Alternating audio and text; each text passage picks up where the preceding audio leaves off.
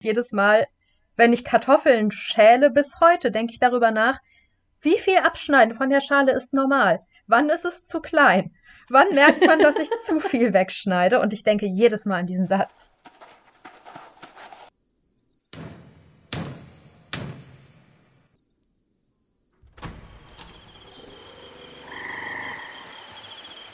Willkommen im Tropenhaus.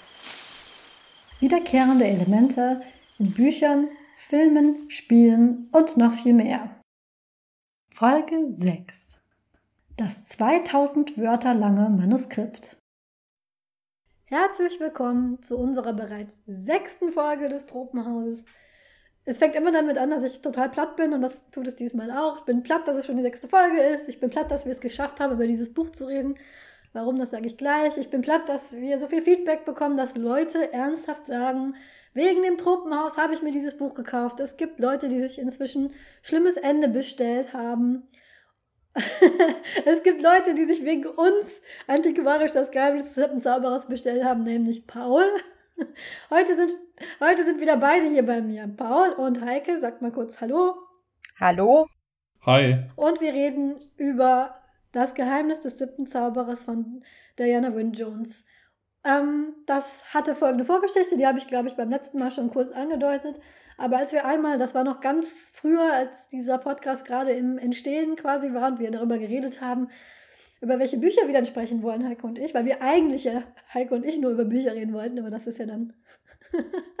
ähm, da äh, fing Heike dann an, ja, ähm, da gibt es dieses eine Buch, darüber müssen wir reden. Das ist mein absolutes Lieblingsbuch gewesen in meiner Jugend und aber das kennt kaum jemand. Und dann nannte sie dieses Buch und auf einmal strömten Erinnerungen in mich ein, die ich längst vergraben hatte, weil es ist auch eins meiner allerliebsten Lieblingsbücher gewesen. Aber ich hatte es wirklich lange, lange vergessen.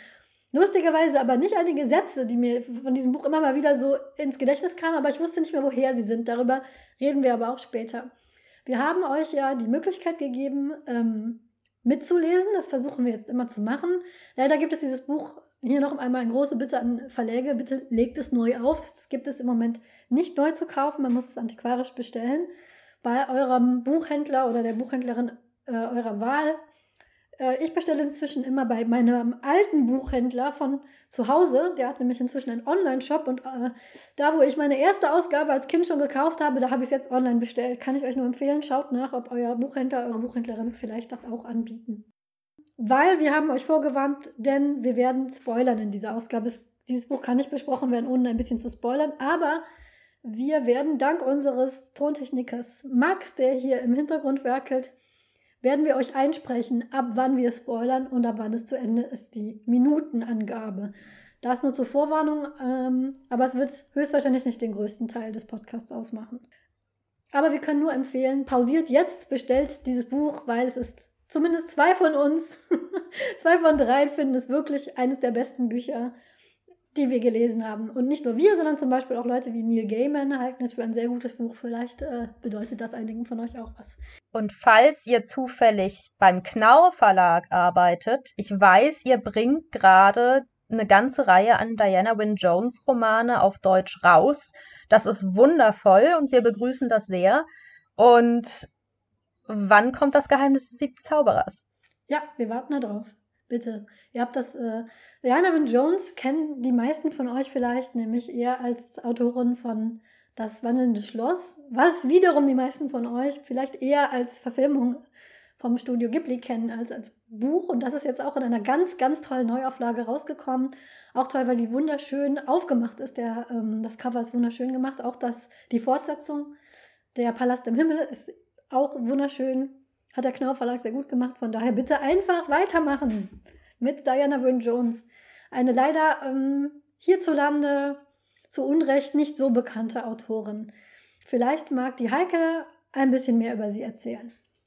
Ja, also ich meine, so viel weiß ich tatsächlich auch gar nicht über sie. Mir ist das Buch damals begegnet mit elf oder zwölf. Ich habe es von meiner Cousine geerbt, ehrlich gesagt. Da ist vorne bis heute so ein Diddle-Sticker drin, wo Nicole draufsteht. Also Nicole, solltest du aus irgendeinem Grund über diesen Podcast stolpern. Ich habe dein Buch bis heute. Ich habe habe auch noch einige Bücher, die ich nie zurückgegeben habe. Es tut mir sehr leid. Das Buch habe ich mehrfach gelesen und danach ehrlich gesagt nicht weiter drüber nachgedacht. Ich bin auch gar nicht auf die Idee gekommen, nach mehr Büchern von Diana Wynne Jones zu suchen, bis ich dann plötzlich mit 18 oder so festgestellt habe, dass es ja einen Roman zu diesem Ghibli-Film, Das wandelnde Schloss, gibt und den gegoogelt habe und dann sofort den Namen gesehen habe, festgestellt habe, oh mein Gott, Diana Wynne Jones, da klickt es zusammen, die Autorin dieses auch von mir damals wieder fast vergessenen Lieblingsbuchs, es kannte einfach niemand, es hat einfach niemand gelesen, ist offenbar doch bekannt, hat offenbar mehr geschrieben. Ähm, dann habe ich die drei Das wandelnde Schlossbücher besorgt und gelesen. Und bevor ich mich überhaupt noch weiter mit ihr auseinandersetzen konnte, das war nämlich etwa 2010, ist sie dann 2011 leider verstorben, so dass das auch äh, keine Person war, mit der man noch zu tun hatte, wenn man jetzt in den letzten Jahren aktiv die englischsprachige Fantastikszene verfolgt hat. Aber ähm, wer tatsächlich eng mit ihr befreundet war, das hattest du auch gerade schon gesagt, Angela, ist Neil Gaiman, der ja in den letzten zehn Jahren nochmal berühmter geworden ist. Eigentlich war er seit den 90ern durch seine Comics schon berühmt genug, aber ist ja jetzt gleichzeitig auch noch Romanautor, sowohl für Kinder als auch für Erwachsene, hat diverse Verfilmungen diverser Romane hinter sich. Coraline wurde adaptiert, die Sandman Comics werden jetzt gerade adaptiert, es gab Serien, es gab Filme, Neil Gaiman ist riesig. Und Neil Gaiman hat immer wieder über Diana Wynne Jones geschrieben, über Diana Wynne Jones gebloggt, sich an Diana Wynne Jones erinnert.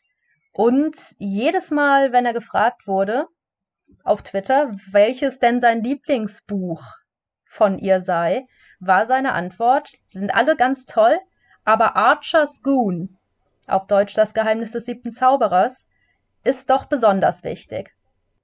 Wir werden vielleicht am Rand noch darüber reden können, inwiefern das besonders gut auch zu dem passt, wofür Neil Gaiman bekannt ist ich habe teilweise den Eindruck, ein paar Sachen, für die Neil Gaiman bekannt ist, macht Diana Wynne Jones phasenweise vielleicht sogar besser, aber das können wir gleich alles diskutieren. Genau. Ähm, ich habe bis zu dem Gespräch mit Heike nicht zusammengeführt, dass Diana Wynne Jones dieselbe Person ist, die auch House Moving Castle geschrieben hat. Ähm, das war ein riesiger Mindblow, genauso wie das Heike dieses Buch kannte, was sonst keiner kannte. Ähm, dann habe ich ein bisschen was über sie nachgelesen, auch leider festgestellt, dass sie verstorben ist. Sie hat tatsächlich, ähm, sie hat in Oxford studiert und hat Vorlesungen von C.S. Lewis und J.R. Tolkien besucht. Also hat die Großen der britischen Fantastik auch live miterlebt und hat ab ähm, den 70er Jahren hat sie publiziert. Und ich äh, bin immer wieder erstaunt, dass kaum, kaum jemand ihren Namen kennt. Ich, dass ich selber diese Verknüpfung nicht gezogen habe. Und deswegen wollen wir versuchen, diesem Buch, was leider so ähm, unterrepräsentiert ist, was nicht neu aufgelegt wurde, und dieser Autorin, die immer so in den Hintergrund tritt, ein bisschen einen Ort zu verschaffen, ein bisschen einen Push zu verschaffen, weil wir finden, dieses Buch hat es verdient. Wir sind jetzt genau in der umgekehrten Situation wie in der Folge mit Schlimmes Ende. Da war es Paul, der ein Buch aus seiner Kindheit mitgebracht hat und es uns zu lesen gab und wir es aus der Perspektive der Erwachsenen noch einmal gelesen haben. Während jetzt er von zwei sehr enthusiastischen Mit-Podcasterinnen geradezu mit dem Knüppel gezwungen wurde, dieses Buch zu lesen und er es jetzt als Erwachsener das erste Mal gelesen hat. Ich finde das sehr interessant. Das wird bestimmt ein paar ähm, spannende Beobachtungen geben. Ich erzähle ganz kurz den Plot, ohne, zu, ohne das Ende zu verraten.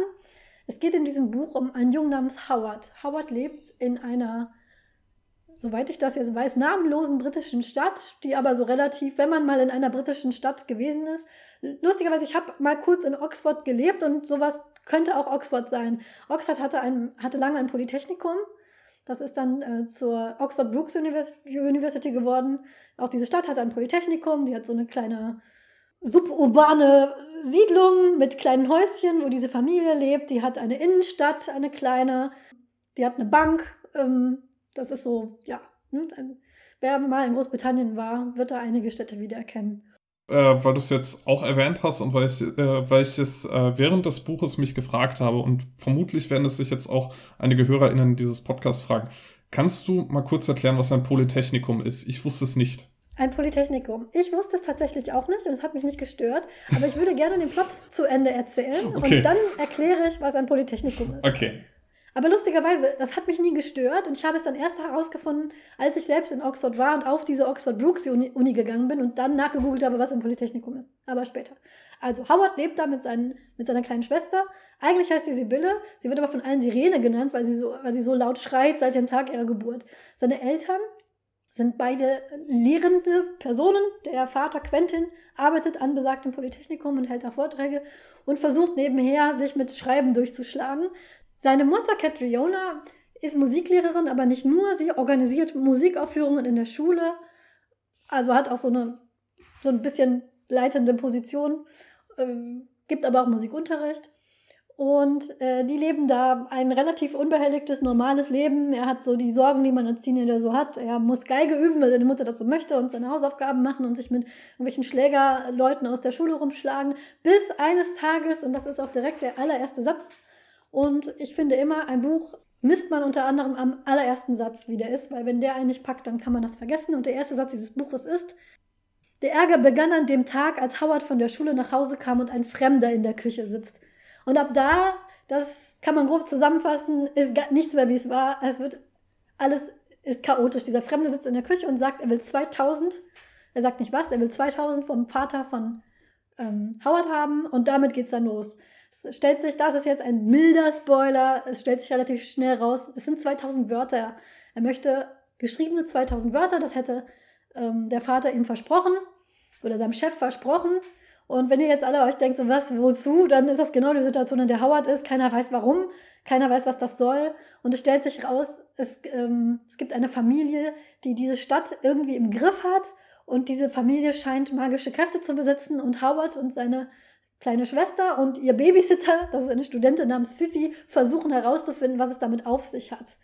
Und ähm, das ist grob der Plot, über alles andere hinter der Spoilermarkierung. Was heißt hier alles andere? Also wir können, es gibt eine ganze Reihe an Sachen, über die wir reden werden, genau. auch vor der Spoilermarkierung. Denn ganz ehrlich, nichts von dem, was in den ersten fünf, sechs Kapiteln in der ersten Hälfte des Buchs passiert, ist ein Spoiler alles, was sowieso noch hinten auf dem Buchrücken steht, werden wir hier ausführlich diskutieren und behandeln.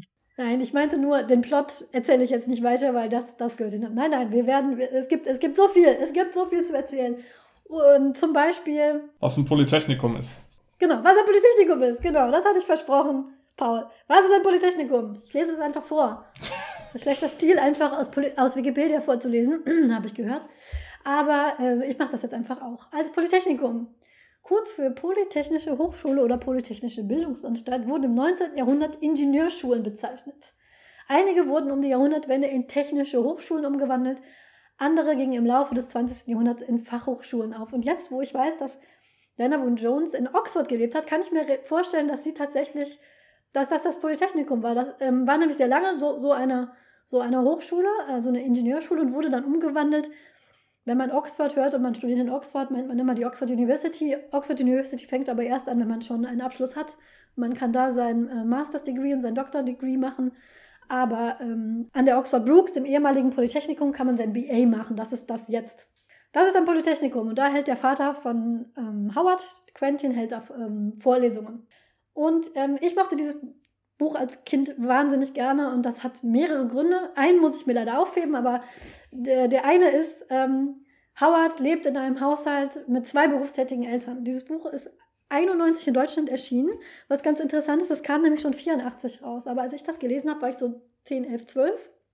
Und auch meine Eltern sind beide berufstätig und meine, beide meine Eltern ähm, sind auch Lehrer und Lehrerinnen. Zwar nicht an einem Polytechnikum, aber diese ganze Dynamik von beide Eltern arbeiten. Beide Eltern arbeiten viel mit Texten, viel mit, mit, mit Schüler und Schülerinnen, die dann auch mal angerannt kommen und die nerven. Das habe ich sehr wiedererkannt. Und vor allem, was ich mochte, ist, Catriona ist eine der ganz wenigen kompetenten, berufstätigen Müttern in Büchern, die ich in meiner Kindheit gelesen habe. Sowas gibt es selten. Mütter sind immer so eine Sache, die sind entweder, wir hatten es schon, in ähm, dem Buch, das wir nicht nennen wollen, die sind entweder tot oder haben eine sehr klassische Kümmererrolle. Genau, Kümmererrolle, aber dass eine Mutter beides in sich vereint, quasi sich zu Hause viel kümmert, aber ähm, erfolgreich im Beruf ist und dass das auch so eine Schlüsselszene ist in diesem, in diesem Buch. Ähm, Howard kriegt sonst nicht viel von seiner Mutter mit, die kommt irgendwann abends nach Hause und ist dann entweder wach und freundlich oder sie ist komplett kaputt, will nur ihren Kaffee und ihre Ruhe. Ähm, aber es gibt eine Szene im Buch, wo Howard seine Mutter bei der Arbeit erlebt und da der Satz fällt, seine Mutter, ähm, dass seine Mutter ihren Job wirklich gut beherrscht. Und das ist so eine, ich weiß es nicht, das kenne ich nicht aus vielen Büchern, dass ein Kind dabei ist, wie die Mutter ihren Job macht und ähm, dann anerkennt, dass die Mutter in ihrem Job wirklich gut ist. Und das ist wirklich, ja, kann ich anerkennen, das ist super. Geschieht nicht häufig und gerade weil wir ja äh, schon hier in diesem Podcast über Frauenfiguren geredet haben, die uns ärgern, das ist eine Frauenfigur, mit der kann ich mich sehr gut, konnte ich mich damals identifizieren, weil ich hatte ja eine Mutter, die gearbeitet hat, die zum Beispiel auch Theateraufführungen gemacht hat und an dem ich als Schülerin mitgewirkt habe und da meine Mutter bei der Arbeit gesehen habe. Und hier ist es eine Musiklehrerin. Howard spielt mehr oder weniger unfreiwillig Geige im Schulorchester und er erlebt dann mit, wie die Mutter das übernimmt, weil er stellt dann nämlich fest, dass er so ungern Geige spielt, liegt an seinem inkompetenten Musiklehrer und nicht daran, dass Musikunterricht langweilig sein muss. Paul. Das ist doch ein sehr gutes Beispiel. Äh, ihr habt in der ersten Folge darüber gesprochen, wie Frauenrollen und wie Frauenfiguren äh, in äh, diesem Buch, äh, das ihr in Folge 1 besprochen habt, äh, eher nicht so gut war. Und äh, wenn man sich da dann gefragt hat, ja, aber wie soll man das denn besser machen, dann kann man ja genau auf dieses Buch verweisen ja. und sagen, so kann man es besser machen und das war schon vor her möglich. Also das war schon 1984 möglich, so eine Frauenfigur zu schreiben und das äh, ist dann noch ein sehr schönes Beispiel, ja. Ja, das ist richtig. 84 und es ist eine kompetente, berufstätige Mutter. Eigentlich hat niemand eine Ausrede danach, ähm, Frauen noch runter zu reduzieren auf ich äh, sterbe jetzt für meinen Sohn, aber nein, über dieses Buch wollten wir nicht mehr sprechen. Ähm, ja, das ist so ein Aspekt, der mich fasziniert hat an diesem Buch. Sonst finde ich es schwer zu greifen. Das ist einfach die Art, wie es geschrieben ist sind Sätze, die mir jetzt noch im Gedächtnis bleiben als Erwachsene. Einer dieser Sätze, von dem ich, vielleicht kennt unsere Hörerschaft das auch, so Sätze, die man mal gelesen hat und die einem dann so in den Sinn kommen, ohne dass man direkt an das Buch denken muss, wo sie herkommen. Äh, zwei Sätze. Einmal, ähm, seine Mutter, auch wieder seine Mutter hat ihm gesagt, schau dich um, wo jemand, wie jemand wohnt. Und da, äh, da, daraus kannst du ziehen ähm, Schlüsse über den Charakter dieses Menschen. Das ist eine, ein Satz. Und völlig absurd ein Satz, ein, ein, ein Mensch sitzt am Schreibtisch und wird bedroht und jemand packt ihn an der Hand und er sagt, nicht meine Hände, ich, ich bin ein gottbegnadeter Pianist. Und frag mich nicht warum, aber dieser Satz, der ist mir einfach. Ich habe immer gedacht, der ist aus irgendeinem Thriller, irgendeinem Krimi. Aber nein, der ist aus das, das Geheimnis des Zaubers. Ich finde das so einen schönen, absurden Satz, dass man, wenn man von jemandem bedroht wird, das erste, wo man denkt, ist, ich will doch wieder Klavier spielen. Heike wenn wir bei Sätzen sind, die für immer in unseren Köpfen herumspukten. Direkt als wir zum ersten Mal über das Buch geredet haben, hast du mir gesagt, dass du einen Satz für immer im Kopf hattest. Und kannst du den Satz bitte nochmal sagen, den mit den Kartoffeln?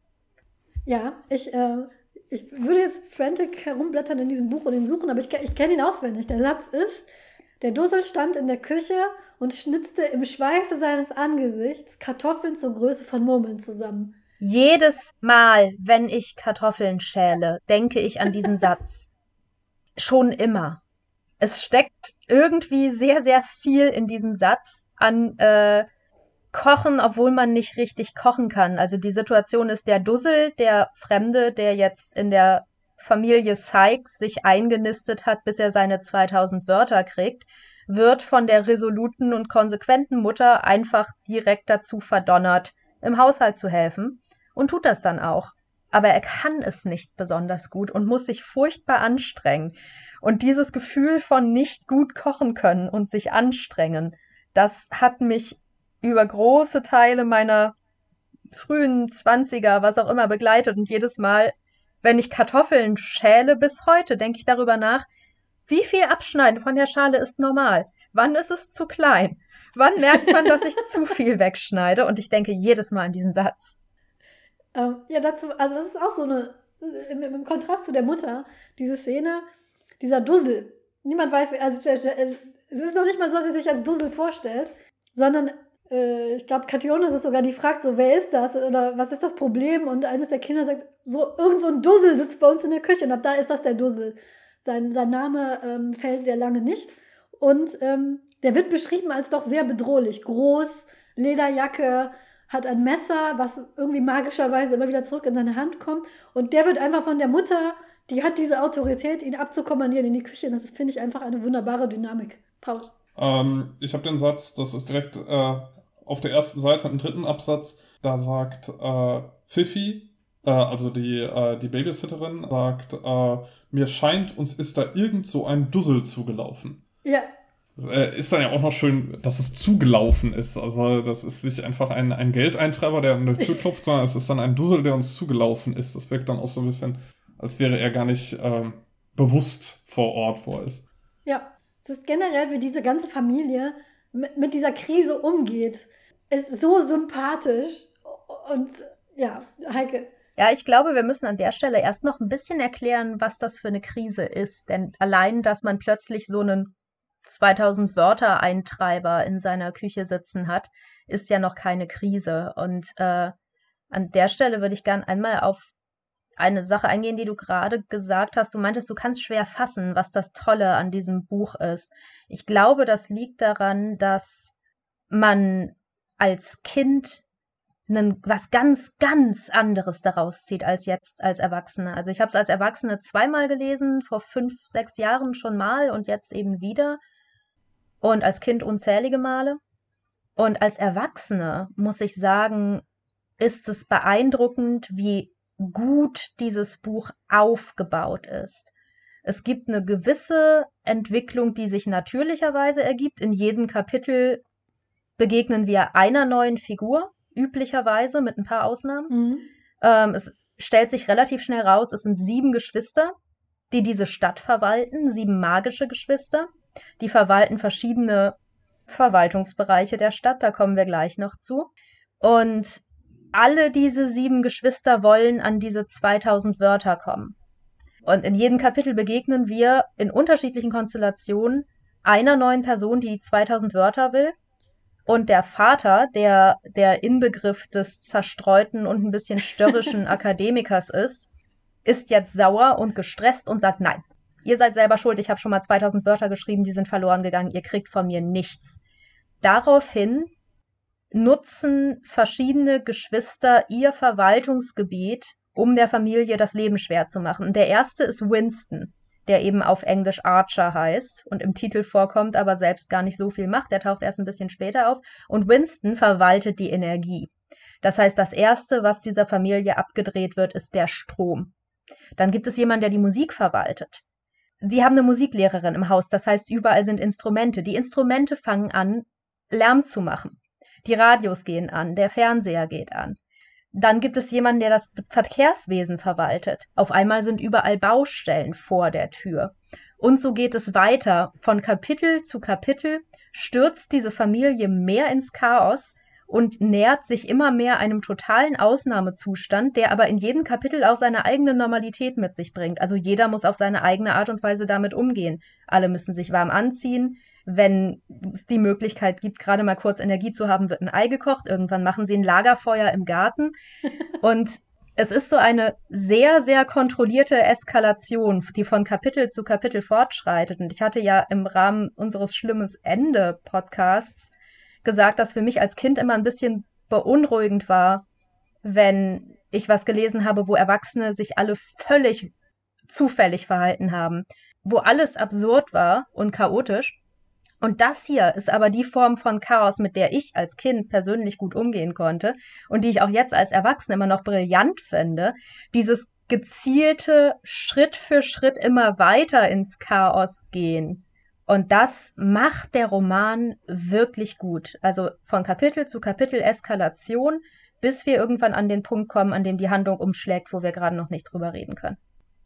Ja, äh, ich finde dazu auch ganz interessant, dass äh, es ja immer weiter eskaliert. Aber äh, Quentin, also der Vater, bleibt störrisch. Er sagt, nein, ich schreibe diese Wörter nicht. Es ist mir egal, dass ihr mir den Strom abdreht. Ich bleibe jetzt dabei. Und äh, das fand ich, fand ich sehr, ähm, äh, da konnte ich mich sehr gut auch wieder einfühlen. dass man sich so gedacht hat, nein, ich lasse mich jetzt hier nicht verarschen. Ich schreibe diese Wörter nicht. Wenn ihr die äh, irgendwie äh, verliert oder sonst irgendwas, dann ähm, ist das euer Problem. Und äh, dass er sich gar nicht darauf einlässt. Also das äh, könnte man ja auch denken, dass wenn er jetzt die 2000 Wörter schreibt, dass er sich dann äh, wieder erpressen lässt. Ähm, und äh, er lässt sich aber nicht darauf ein. Und das äh, finde ich auch sehr schön, wie das rübergebracht wird und wie äh, ihn verschiedene Leute, zuerst Howard, dann ich glaube auch Catriona, versuchen zu überzeugen, jetzt schreib doch einfach diese Wörter, es ist doch für dich nicht so der Aufwand, aber äh, er bleibt dabei. Und äh, das fand ich sehr sympathisch, also Quentin ist tatsächlich auch mein liebster Charakter in diesem Buch. Quentin ist ein großartiger Charakter und der absolut typische idealistische Akademiker, der eben auf Teufel komm raus auf seine Prinzipien besteht, aber sie auch am wenigsten von allen ausbaden muss. Es gefällt ihm, glaube ich, unglaublich gut, dass seine 2000 Wörter so wichtig sind. Das genießt er richtig. Und äh, es ist wirklich herrlich, wie er sich dann da konsequent gegenstellt und einfach sperrt, verweigert und auch idealistische Gründe dafür findet. Ne? Also es geht ja ums Prinzip. Ja, das äh, würde ich gerne auf zwei Ebenen kommentieren. Einmal auch, ich mag Quentin unglaublich gerne. Ich mochte ihn schon damals als Kind. Und genau dieses, es ist zwar unglaubliches Chaos, aber die Eltern schaffen das irgendwie immer noch. Und damit haben sie, sich, haben sie äh, mich auch an meine eigenen erinnert. Immer, egal was es für eine Krise gibt, wir finden irgendwie eine Lösung dafür. So, macht ihr euch mal keinen Kopf, Kinder, wir schaffen das. Dazu als Kontrast habe ich ein ähm, autobiografisches Buch gelesen, das heißt das Buch heißt So und jetzt kommst du von Arno Frank, wo er seine Kindheit beschreibt mit einem Vater, der ein Hochstapler und ähm, klein bis mittelschwerer Verbrecher ist und der immer, wenn es Geld ausging, immer die Familie gepackt und weitergezogen ist und die Mutter ähm, einfach immer mitgemacht hat und wo die Kinder irgendwie auch relativ auf sich gestellt waren. Und er beschreibt dieses, dass ähm, er sich nicht verlassen konnte auf seine Eltern, dass die für ihn dass die ihn schützen und dass die Mutter auch immer nur im Prinzip, wenn die, der alles zu viel war, hat sie sich den Daumen in den Mund gesteckt und sich auf die Couch gelegt und abgeschaltet. Und das, das war somit das Schlimmste für ihn. Und das sehe ich jetzt hier als, da das komplette Gegenprogramm sind, wirklich sehr kompetente Eltern, die, auch wenn der Strom ausfällt und alles, die Musik und der Fernseher plärrt und ähm, draußen wird die Straße aufgerissen, sie finden irgendwie immer Lösungen und lassen die Kinder nicht alleine damit. Und Quentin wurde von Paul im Vorgespräch zu diesem Buch auch einmal zitiert. Der Satz ist, ich als Steuerzahler und Weltbürger. Das, das ist mein Lieblingssatz von Quentin auch. Und das ist nämlich, diese Eskalationsstufe funktioniert noch auf, einem anderen, auf einer anderen Ebene. Diese sieben Geschwister versuchen auch immer die Familie erstmal zu erpressen, indem sie irgendwas abschalten und dann aber auch zu locken. Winston zum Beispiel verwaltet, verwaltet das Geld, der bietet, der bietet Quentin einfach sehr viel Geld. Ne? Und ähm, das ist der Punkt, wo er dann, wo, wo Quentin dann da steht und äh, Winston immer mehr redet und redet. Und ich, ich mag auch die Art, wie äh, Win Jones ähm, Leute charakterisiert. So, Quentin wird immer ruhiger und immer ruhiger und sie sagt dann, aber Howard wusste, er, er, je ruhiger sein Vater wurde, desto, desto, desto mehr kochte er innerlich, weil er halt merkt, dass Winston dieses, dieses Geld als Druckmittel einsetzt und äh, dass das mit seinen Prinzipien nicht um, äh, umhergeht, so dass nur wer viel Geld hat, der kann bestimmen, wie es läuft. Und das sieht er nicht ein. Und auch wenn es nur, nur er ist, ganz alleine gegen diese sieben Geschwister, aber er hat, er hat ja dieses Druckmittel und er stellt sich dagegen. Und ich muss sagen, dass, die Nerven muss man auch erstmal haben, in einem Haus ohne Strom, ohne Licht, mit der Baustelle und dann zu sagen, nee Leute, das lasse ich nicht mit mir machen, erpressen lasse ich mich einfach nicht. Das mag ich an Quentin sehr gerne. Angela, du hast gerade erwähnt, äh, dass du magst, wie äh, Diana Wynne Jones äh, ihre Figuren charakterisiert. Und dazu fällt mir ein Punkt ein, nämlich ich finde, die Figuren haben alle oder fast alle einen sehr starken und klaren Charakter. Und das fand ich sehr, sehr cool, das hat mir sehr gefallen. Aber auf der anderen Seite, was ich spannend fand, war, dass die Figuren zwar einen klaren Charakter haben, aber zum Teil sehr unklar war, wie alt die Figuren waren und mhm. äh, zum Teil auch, äh, was für ein Geschlecht sie haben. Also das war, das war dem komplett untergeordnet. Das war einfach nicht so wichtig und das fand ich äh, auch bemerkenswert. Also äh, die Zauberer, die in dem äh, Buch äh, vorkommen, diese sieben Geschwister, die haben dann Namen wie Erskine oder Shine oder Hathaway und alleine von den Namen her weiß man nicht unbedingt, was die jetzt für ein Geschlecht haben. Bei einigen, äh, bei einem Namen dachte ich mir schon was, aber bei allen anderen Namen war es mir jetzt alleine vom Namen her nicht klar, was das für ein Geschlecht sein soll. Und erst wenn dann eben Personalpronomen da stand oder wenn sie dann äh, beschrieben wurden, äh, wurde das dann klarer. Und das fand ich eben auch ganz interessant, dass das nicht so wichtig war. Das muss ich sagen, habe ich auch retrospektiv sehr respektiert an diesem Buch. Erstens spielt es keine Rolle, spielt ja auch bei den Eltern von Howard kaum eine Rolle. Beide Erwachsene, würde ich sagen, haben ihr Maß an Verpeiltheit und Kontrolle über den Haushalt. Die Mutter, auch wenn die jetzt in dieser Szene mit dem Dussel so kurz rüberkam, als äh, hier die ähm, kommandiert alle rum und alle machen, was sie sagt, das ist überhaupt nicht so. Ähm, die, diese Care-Arbeit wird doch relativ gleich aufgeteilt. Und auch die Kinder haben jetzt nicht zu der Mutter eine wärmere Beziehung als zum Vater. Und auch bei diesen Geschwistern wird mit diesen Erwartungen gespielt, zum Beispiel Dillian da äh, denken die, äh, da denken Sirene und Howard sehr lange, dass, dass es ein Mann ist, weil der Name so klingt, das ist aber dann eine Frau. Und die, auch das ist nicht wirklich ein Spoiler, weil es sehr, sehr früh in der Geschichte passiert. Diese, stellt sich nämlich raus, Winston fordert diese Wörter. Normalerweise schreibt Quentin die jeden Monat und schickt sie an, er weiß aber nicht an wen. Und er hat gesagt, er hat das getan, es stellt sich dann aber raus, er hat das aber Pfiffi gegeben und Fifi hätte das zum Rathaus bringen sollen. Und dann hat eine äh, Co-Studentin ihr gesagt, sie macht das für sie und das stellt sich raus, dass er eine Handlangerin von Dillian. Und diese Handlangerin ist offensichtlich sehr verknallt in Dillian. Und auch da wird nur im Sinne von, oh verdammt, die ist der ja total verfallen und macht was, macht, was sie sagt. Und nicht, oh, da sind ja zwei Frauen und die eine Frau ist verknallt in die andere. Da wird überhaupt gar kein Gewese drum gemacht. Und das finde ich für ein Buch von 84 schon enorm. Auch ein weiterer Charakter, Shine, ist sehr ambivalent und lässt sich auch nicht in so eine Geschlechterrolle pressen. Und ähm, äh, Tokil zum Beispiel, der Musiker, der trägt lange fließende Gewänder und ist sehr bunt und glitzernd unterwegs. Und das sind alles so Sachen, die werden eher so nebenher erwähnt.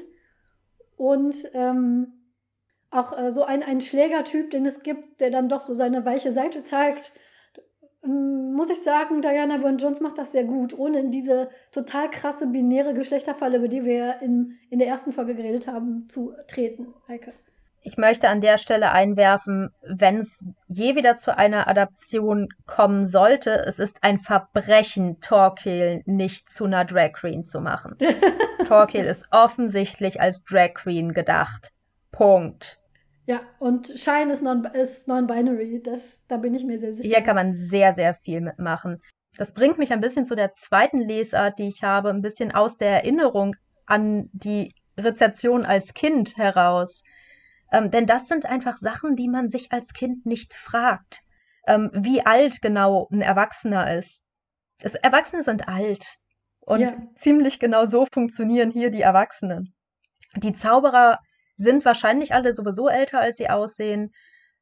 Aber im Großen und Ganzen spielt es keine Rolle, weil die Kategorie Kind, Erwachsen schon sehr klar ist. Und aus Howards und Sirenes Sicht sind die halt erstmal alle erwachsen.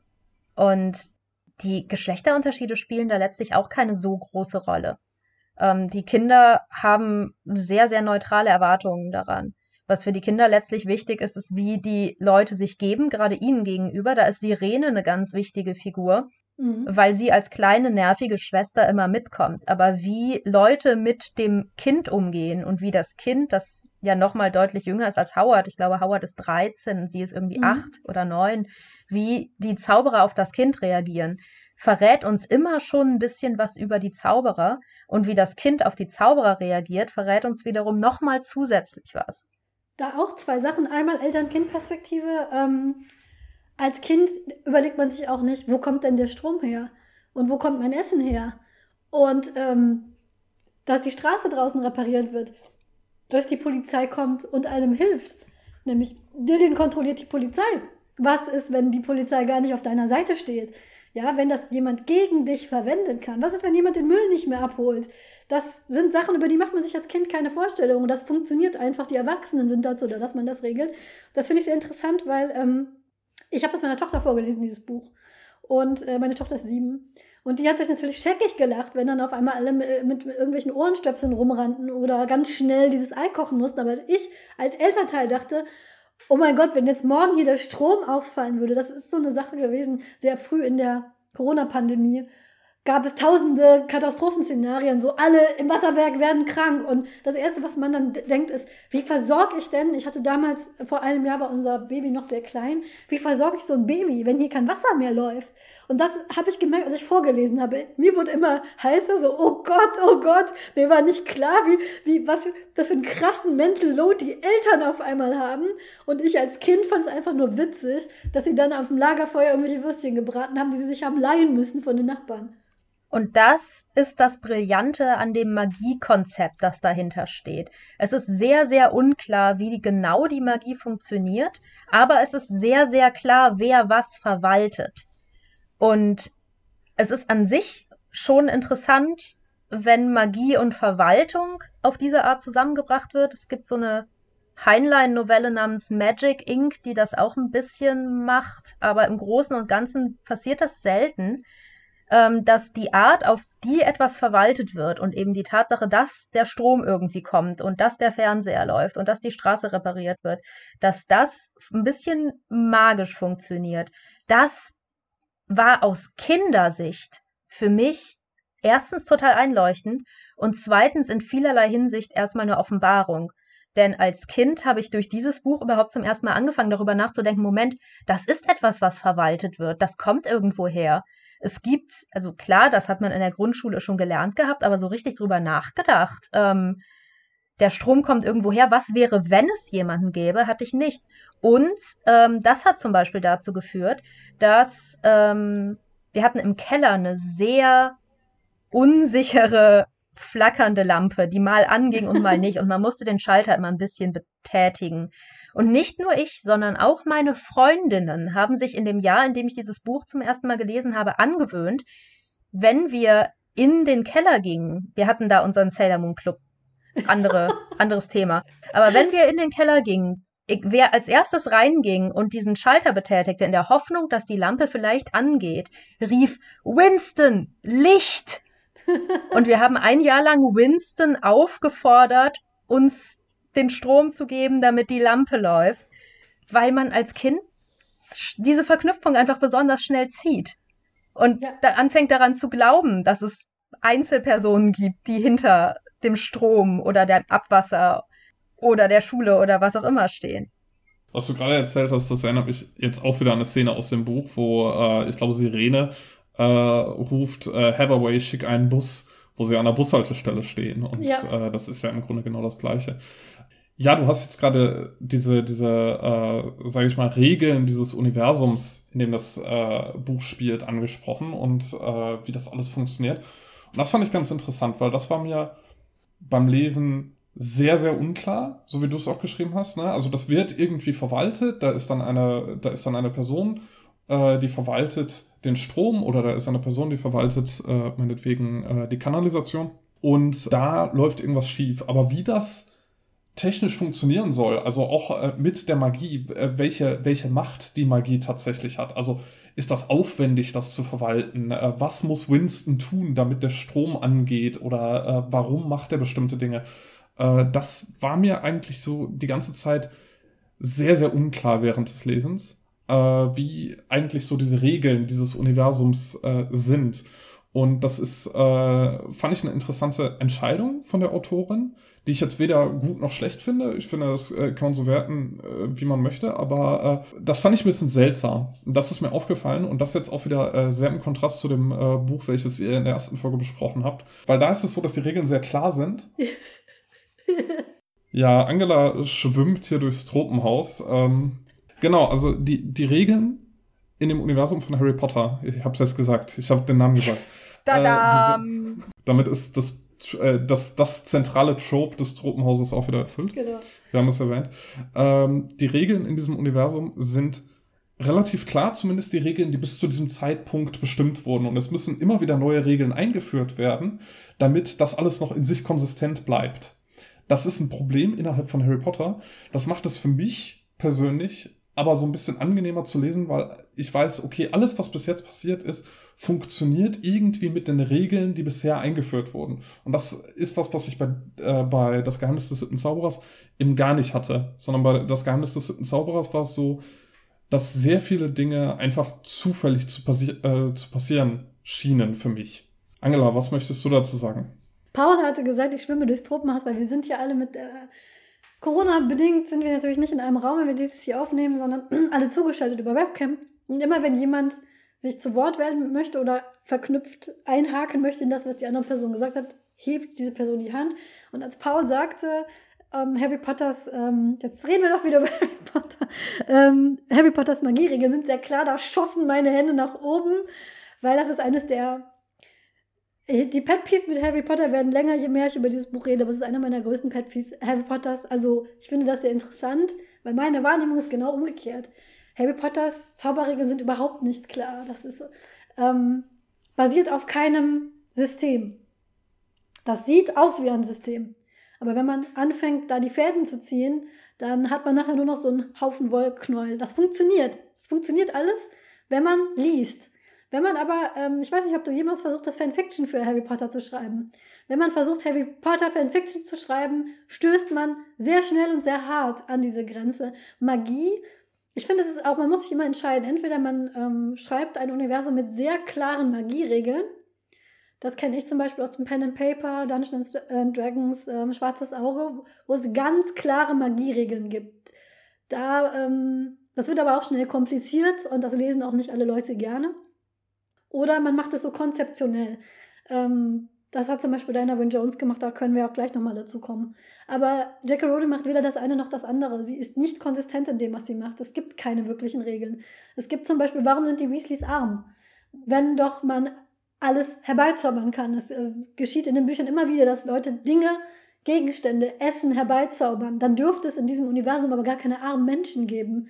Weil man kann sich ja alles herbeizaubern. Wie funktionieren Kochzauber? Muss man die Zutaten dafür haben? Erscheint das? Alleine dieses Dinge, wie erscheinen Dinge, wie transportieren Dinge, ist, allein wenn man sich das schon mal genauer anguckt, zerbröselt das nach dem ersten Hinschauen. Wie gesagt, ich will Harry Potter gar nicht, ich bashe hier Harry Potter die ganze Zeit, das funktioniert. Für mich hat das auch funktioniert.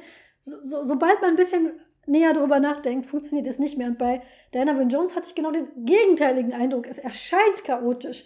Wenn man hinschaut, ergibt sich ein System. Darüber wollte Heike, glaube ich, auch reden. Ähm, zwei Punkte. Erstens, ihr redet aber beide über sehr verschiedene Arten, auf die Magiesystem funktionieren kann oder nicht funktionieren kann. Mhm. Ähm, Angela, das, was du gerade beschreibst, und das ist immer ein Problem in allen Geschichten, die Magie beinhalten, man hat natürlich Wechselwirkungen zwischen Sozialstrukturen und dem, was magisch möglich wird. Und das ist was, wo die Buchreihe, die nicht genannt werden sollte, eigentlich ähm, natürlich grandios failt. Je mehr Magie du in eine Welt reinschreibst, die unsere Welt sein soll, desto mehr Fragen stellen sich in Bezug auf historische Aspekte und in Bezug auf soziale Aspekte. Was haben die ganzen Zauberer eigentlich ab 1938 gemacht? Oh mein Gott, wollen wir plötzlich nicht mehr, dass diese Harry Potter-Reihe in unserer Welt spielt, denn historisch ist das alles haarsträubend. Aber es gibt natürlich noch die Frage einfach nur Magie intern macht einfach nur das Magiesystem Sinn? Ist es ein Magiesystem, das funktioniert so ähnlich wie in einem Rollenspiel? Ist es ein Magiesystem, das eine Reihe an lateinischen Begriffen hat und man ruft die und dann passiert irgendwas? Äh, braucht es noch irgendwas anderes, dass man an das Herz der Karten glaubt oder dass man Einblick in irgendeine andere Welt bekommt? Da gibt es viele, viele Möglichkeiten. Und ich glaube, das Besondere an dem Magiesystem hier ist, dass Diana Wynne Jones es genau umgekehrt macht. Normalerweise ist die Frage bei Fantasy, die in unserer Welt spielen soll, wie schreibe ich ein Magiesystem und passe dann unsere Welt so an das Magiesystem an, dass es passt. Diana Wynne Jones nimmt unsere Welt und gibt das Magiesystem als Begründung an. Deswegen erfahren wir gar nicht so viel darüber. Es ist eher so, dass wir wissen grob, wie eine Stadt funktioniert und was für Bereiche da drin vorkommen. Und Diana Wynne Jones nimmt jetzt diese Welt so wie sie ist und sagt, da, da, da und da steht Magie hinter. Und die einzige Möglichkeit, das kaputt zu machen, wäre hinzugehen und zu sagen, schau mal, aber es gibt überhaupt keinen Typen, der tatsächlich die Kanalisation kontrolliert. Nur wäre damit nichts gewonnen, denn ich glaube nicht, dass die Magie so funktioniert. Es muss nicht jemand da stehen und irgendwie ähm, schwarze Reiter verfolgen Frodo nach Bruchtal mäßig das Abwasser herbeibeschwören. Das ist nicht, wie es funktioniert. Verwaltung, dass irgendwo jemand sitzt, der auf den ersten Blick nichts tut, aber diese Person ist verantwortlich dafür, dass das alles passiert, ist für sich genommen bereits eine Art Magie. Und Diana Wynne Jones hat diesen Aspekt einfach nur aufgegriffen und buchstäblich gemacht. Das ist ja auch äh, ein spannender Punkt in diesem Buch, dass äh, es augenscheinlich Zauberei gibt. Also es gibt ja tatsächlich nicht nur diese, diese Verwaltungsakte, sondern es gibt dann ja auch, dass sich Dinge auf magische Weise bewegen, beispielsweise. Also Dinge, die nicht mit unserer physikalischen Realität vereinbar sind. Aber dennoch gibt es keine Charaktere in diesem Buch, die davon überrascht sind. Sie sind nicht davon überrascht oder äh, zweifeln es an, dass es Zauberei gibt. Es ist äh, so ach so, da sind jetzt sieben Zauberer, die das verwalten, ja, dann äh, scheint sinnvoll. Und äh, das fand ich auch wieder eine sehr interessante Entscheidung, die aber in diesem Buch sehr gut funktioniert.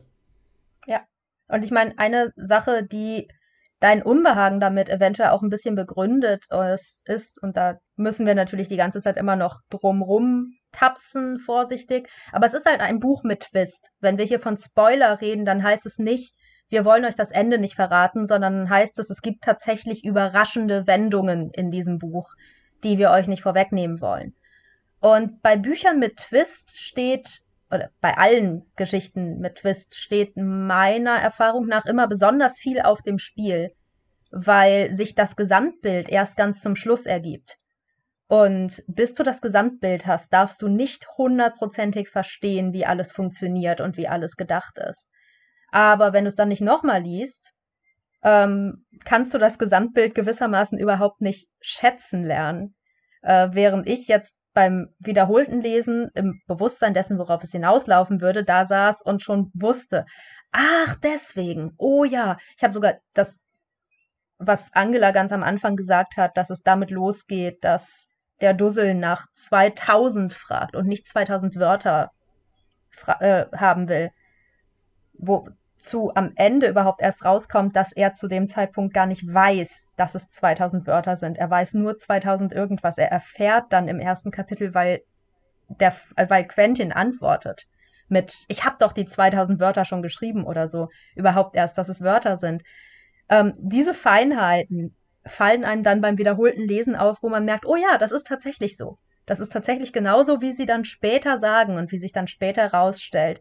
Genauso wie immer jede Figur, die können natürlich auch überwachen, die Zauberer, ne? Ist auch so ein 80er-Jahre-Diskurs möglicherweise.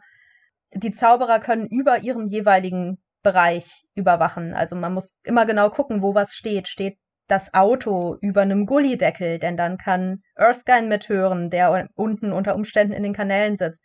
Ist eine Lampe im Zimmer? Winston hört mit. Torquil möglicherweise auch. Ich meine, die Familie hat ein Klavier.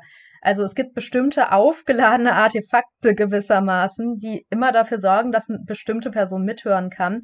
Und es ist schon sehr konsistent, wer was mitbekommt, wer worüber kom kommuniziert und wer was weiß. Ja, äh, Widersprüche äh, waren da keine und das äh, ist, glaube ich, auch eine der großen Stärken dieser Geschichte, dass sie es tatsächlich schaffen, äh, dass sie es tatsächlich schafft, so widerspruchsfrei zu bleiben. Äh, weil das ist ja immer, sowohl wenn man über äh, Zauberei, Geschichte, magische Geschichte, Fantasy, wie auch wenn man jetzt zum Beispiel über Zeitreisefilme reden würde, da ist es immer das Schwierigste, dass da keine Widersprüche drin sind und die habe ich tatsächlich gar nicht gefunden. Äh, das fand ich, ja, das fand ich gut. Ich muss auch sagen, dass es Zauberer sind, ähm, ja, wird so hingenommen, wird, spielt aber tatsächlich auch erst recht spät überhaupt eine Rolle, weil erstmal ähm, heißt es ja nur, wir müssen rausfinden, für wen schreibt der Vater diese 2000 Wörter. Und äh, diese ganze Verwaltungssache, dafür hätte man gar kein Zauberer sein müssen. All diese Sachen, die der Familie passieren, dazu braucht man keine Magie. Da braucht man nur mit den, also mein Vermieter streitet sich seit 30 Jahren mit den Stadtwerken herum. Und ähm, man braucht nur, man braucht nur in irgendein so komisches Bürokratieloch zu fallen und die, der Müll wird einem nicht mehr abgeholt. oder, ähm, oder der Strom wird einem abgedreht. Das sind so Sachen, das fand ich, das ist, dass da Zauberer sind, die dieser Familie das Leben schwer machen, ist gar nicht so wichtig. Das, ja. Diese magischen Aspekte kommen erst später. Und ähm, auch diese, ähm, ich bin mir ziemlich sicher auch, dass, dass, dass Diana Wynne Jones darauf anspielt. Und für mich ist diese Szene, wo sie heraus, wo sie den Ansprechpartner suchen, an den diese Wörter gehen, ist für mich exemplarisch. Nämlich, das ist, sie gehen in ein Bürogebäude und versuchen, den richtigen Ansprechpartner zu finden. Und jeder, der das mal hat, versucht, ein Problem, ein bürokratisches Problem zu lösen und die Person ans Rohr zu kriegen, die verantwortlich ist dafür, wird diese Szene aus Erwachsenen Perspektive, man latscht von, man wird verwiesen, dahin, dorthin, latscht durch Büros und der Dussel, der macht das, was, was, was man sich wirklich mal wünscht. Der geht einfach durch, fragt sich stur durch bis zu der Person. Und jeder, der mal so ein Problem hatte, wo er von Warteschleife zu Warteschleife wünscht sich so einen Dussel, der da einfach reinmarschiert, bis er vom richtigen Schreibtisch steht. Und das finde ich sehr sympathisch als ähm, Erwachsener, das zu lesen dass dieser Aspekt noch reinkommt. Diese Bürokratiehilflosigkeit. Ja, wo du das erwähnst, also das ist ja alles noch Teil der, äh, des Anfangs der Exposition sozusagen, wo wir die ganzen Charaktere kennenlernen. Und das hat mich eben auch erinnert, wo sie in das Polytechnikum gehen und dann äh, das alles nachverfolgen und dann immer zur nächsten Person gehen und zur nächsten Person gehen und so dann eben nach und nach die ganzen äh, Figuren eingeführt werden. Aber eigentlich sind sie nur auf der Suche nach irgendeiner Person, die ihnen mal eine Antwort gibt. Aber es werden immer noch weitere Personen eingeführt. Das hat mich dann auch tatsächlich, und äh, das passt sehr zu dem, was du beschrieben hast, hat mich das tatsächlich erinnert an ähm, äh, Asterix erobert Rom, wo sie in dem äh, Haus yeah. des Verrückte Macht sind und den Passierschein A38 suchen. Und äh, das ist ja im Grunde genau das Gleiche. Also sie, sie, sie werden immer nur weiter verwiesen zu einer äh, weiteren Person und dann hat der Dussel noch eine Eingebung, ach, wir könnten es ja mal da versuchen aber äh, sie kommen irgendwie nicht zu Antworten. Und das ist etwas, was ich beim Lesen, ich hatte es äh, da auch geschrieben, ich habe es ja jetzt zum ersten Mal gelesen und äh, als ich so fünf, sechs Kapitel gelesen habe, habe ich gesagt, das, ich, ich finde es anstrengend, weil wann passiert denn was? Bis jetzt äh, lerne ich hier nur äh, Name, Name, Name, Name kennen und ähm, irgendwie äh, werden die alle mehr oder weniger dasselbe gefragt und dann aber immer nur zum nächsten verwiesen. Und das äh, fand ich aus lesenden Sicht dann doch, ja, anstrengend tatsächlich. Äh, äh, als Gesamtbild passt es natürlich, aber hm, ja, Heike. Das äh, passt ja wieder ein bisschen zu dem, was wir gesagt haben, dass es hier so eine Nähe zwischen Zauberei und Bürokratie gibt. Die Zauberer werden nicht deswegen nicht gefunden, weil sie irgendwelche tollen Bannkreise um sich gezogen haben. Die Zauberer werden deswegen nicht gefunden, weil man den ganzen Tag durch so ein Verwaltungsgebäude laufen kann, dann die Person tatsächlich findet, nur dann die Person, die einen erst abwimmeln möchte, es ist jetzt ein Mini-Spoiler, aber es ist das zweite Kapitel, soweit habt ihr bestimmt alle schon gelesen und selbst wenn, ihr werdet drüber hinwegkommen, nur dass die Person, die einen dann erst abwimmeln möchte, unter Gewaltandrohung zugibt, dass sie in Wirklichkeit auch keine Ahnung hat, wer verantwortlich ist. Die verantwortliche, vermeintlich verantwortliche Person ist es nämlich auch nicht. Und das ist eine ganz andere Art des magischen Schutzzaubers gewissermaßen. damit arbeitet eben, wie jetzt schon gesagt, der Roman sehr viel und das finde ich großartig. Das wird eigentlich zu wenig gemacht. Das und dann kombiniert mit so ganz klassischen Sachen, ähm, wo dann ähm, mit, mit Essen und Trinken. Aber das finde ich super. Ähm, sie, sie gehen zu Dillians Haus und ähm, Sirene verweigert konstant die Nahrung. Und ähm, man wundert sich da schon und am Schluss stellt sich raus, die, das Essen und, das, ähm, ähm, und die Getränke, die denen da serviert wird, äh, Fifi und Howard, sorgen dafür, dass sie ganz benebelt sind und sich da einlullen lassen und äh, rausgehen und eigentlich gar nichts geschafft haben. Sie wollten eigentlich diese 2000 Wörter holen. Die werden ihnen auch in die Hand gedrückt, dann gehen sie raus es ist verschwunden. Und ähm, Sirene sagt dann, wie konntet ihr denn nur so dumm sein? Ich hab, ne, ihr esst da und trinkt da und ich sitze da, ich habe seit Stunden nichts gegessen und ihr habt euch da einlullen lassen. Und das ist so eine ganz klassische Feensache. Ne? Man geht irgendwo, wenn du zu den Feen ins Haus gehst, isst und trinkt nichts. Und klar dass das ein Kind weiß, weil ein Kind nimmt Märchen ernst. Das ist Sirenes Kompetenz da. Sirene hat den Kinderblick. Sirene weiß zwar nicht, wen man im Rathaus anrufen muss, um zu erfahren, wer denn jetzt das Abwasser verwaltet, aber Sirene weiß, von Hexen nimmt man nichts zu essen an. Das endet immer schlecht und ich, ähm, ich mag das, weil Sirene oft das mag ich halt auch an, an den Charakteren, die sind sehr ausbalanciert. Sirene nervt sehr oft als kleine Schwester, aber sehr oft macht sie auch das Richtige. Und da macht sie das Richtige, nämlich das Essen verweigern. Und diese Kombination finde ich super. Aus diesen ganz klassischen Märchentropes und auch, äh, es ist auch ein Trope, Genre Savviness ist ein Trope, zu wissen, ich bin in einem Märchen. Ich nehme von der Hexe kein Stück Lebkuchen an. Kombiniert mit dieser Verwaltungsmagie, finde find ich, funktioniert wunderbar. Ja, denn das, was diese Verwaltungsmagie gewissermaßen ausbalanciert, ist die Tatsache, dass es am Ende des Tages immer noch eine Familiengeschichte ist. Mit sehr, sehr gut geschriebenen Charakteren. Denn schnell kommt raus, diese sieben Zauberer, die die Stadt verwalten, sind untereinander, das sind ja sieben Geschwister, auch in sehr, sehr unterschiedlichen Konstellationen. Einige reden miteinander, andere sind zerstritten. Es ist alles sehr, sehr kompliziert. Und dadurch haben wir gewissermaßen zwei verschiedene Familien, die letztlich hier gegeneinander arbeiten. Nämlich einmal die Zaubererfamilie, die die Stadt verwaltet, und dann unsere kleine Familie Sykes in ihrem Haus, die dieser Familie irgendwie die Stirn bieten muss. Und das funktioniert sehr, sehr gut. Gerade weil, ich meine, für mich als Kind, ich habe eine kleine Schwester und für mich war diese nervige kleine Schwester eine Figur, die nicht fehlen durfte und die auch mir sehr, sehr viel gegeben hat, ehrlich gesagt. Weil gerade wegen dem, was du gerade gesagt hast, sie ist einerseits sehr nervig, aber man hat sie ja trotzdem lieb. Sie ist trotzdem eine wichtige Figur. Und Diana Wynne Jones schafft es hervorragend, sie zu schreiben, ohne dass man denkt, oh Gott, nee, nicht jetzt wieder diese Figur, das nervt, sondern schreibt wirklich ein ziemlich authentisches, cleveres, nerviges Kind, das so ist, wie es nun mal ist. Und was diese Familie auszeichnet, gerade gegenüber der Zaubererfamilie, ist, dass sich alle sehr stark so annehmen mit ihren Marotten. Die Schwester nervt, aber sie ist nun mal so und sie ist nett. Der Vater ist störrisch und verkopft und als er ankündigt, er wird einen neuen Roman schreiben, ja, stöhnt stimmt, die ganze Familie auf und sagt, oh nein, Papa, du bist unausstehlich, wenn du ein Buch schreibst. Die Mutter kommt nach Hause und ist todmüde. Fifi gehört zur Familie. Ähm, Fifi ist die etwas alberne Studentin, die da das Kindermädchen macht.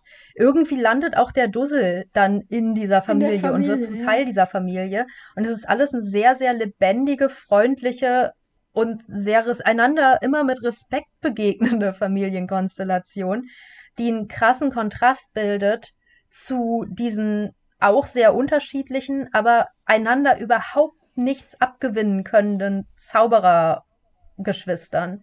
Ja, das finde ich auch. Ähm, und bevor wir jetzt gleich uns, unser, unser Spoiler, unseren Spoiler-Bereich öffnen, möchte ich noch zwei Sachen sagen. Einmal zur Sirene. Nämlich die, die Nervigkeit von ihr wird auch eingesetzt gegen die anderen Zauberer. Ein, einer meiner absoluten Lieblingsstellen im Buch ist, wenn sie bei dieser anderen Studentin sind, dieser äh, Potter, die den ähm, die das Manuskript entwendet hat, um es Dillian zu geben. Und die will die Familie mal wieder abwimmeln, die will sie nicht zu Dillian bringen. Und Sirene macht einfach das, was sie immer macht. Sie ist, das, sie ist der nervige Quergeist, der hinterhergeht, was aber gut ist, weil sie dann verhindert, dass äh, Miss Potter abhaut oder Dillian informiert. Einmal geht sie sagt sie, oh, ich habe was vergessen und dann flüstert Sirene so typisch kindmäßig laut. Ich meine, jeder kennt das, dass ein Kind ganz laut was sagt, was eigentlich lieber hätte leise sein müssen, wie sie sagt, Miss Potter will nach oben und telefonieren. Sie hat auch oben ein Telefon. Und die Miss Potter wird dann knallrot und versucht das so nonchalant zu überspielen. Das ist eine sehr realistische ähm, Situation mit Kindern. Und zu den Geschwistern, ähm, aber ich befürchte, da müssen wir dann jetzt den Spoiler-Bereich öffnen.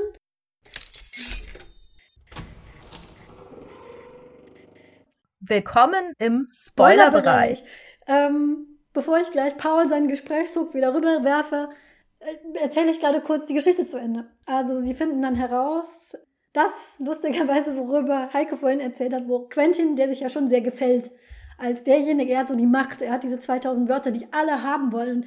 Die sieben Zauberer versuchen, ähm, sie treffen nur fünf Zauberer. Und diese fünf Zauberer versuchen, ihm diese 2000 Wörter irgendwie zu entlocken. Und dann stellt sich raus, es ist gar nicht, es sind gar nicht diese Wörter, die sie gehalten haben. Es ist nämlich der, der siebte Zauberer, der die Familie die ganze Zeit festgehalten hat. Diese Geschwister haben nämlich das Problem, sie wollen eigentlich raus, sie wollen die Welt beherrschen, kommen aber nicht raus aus dieser Stadt.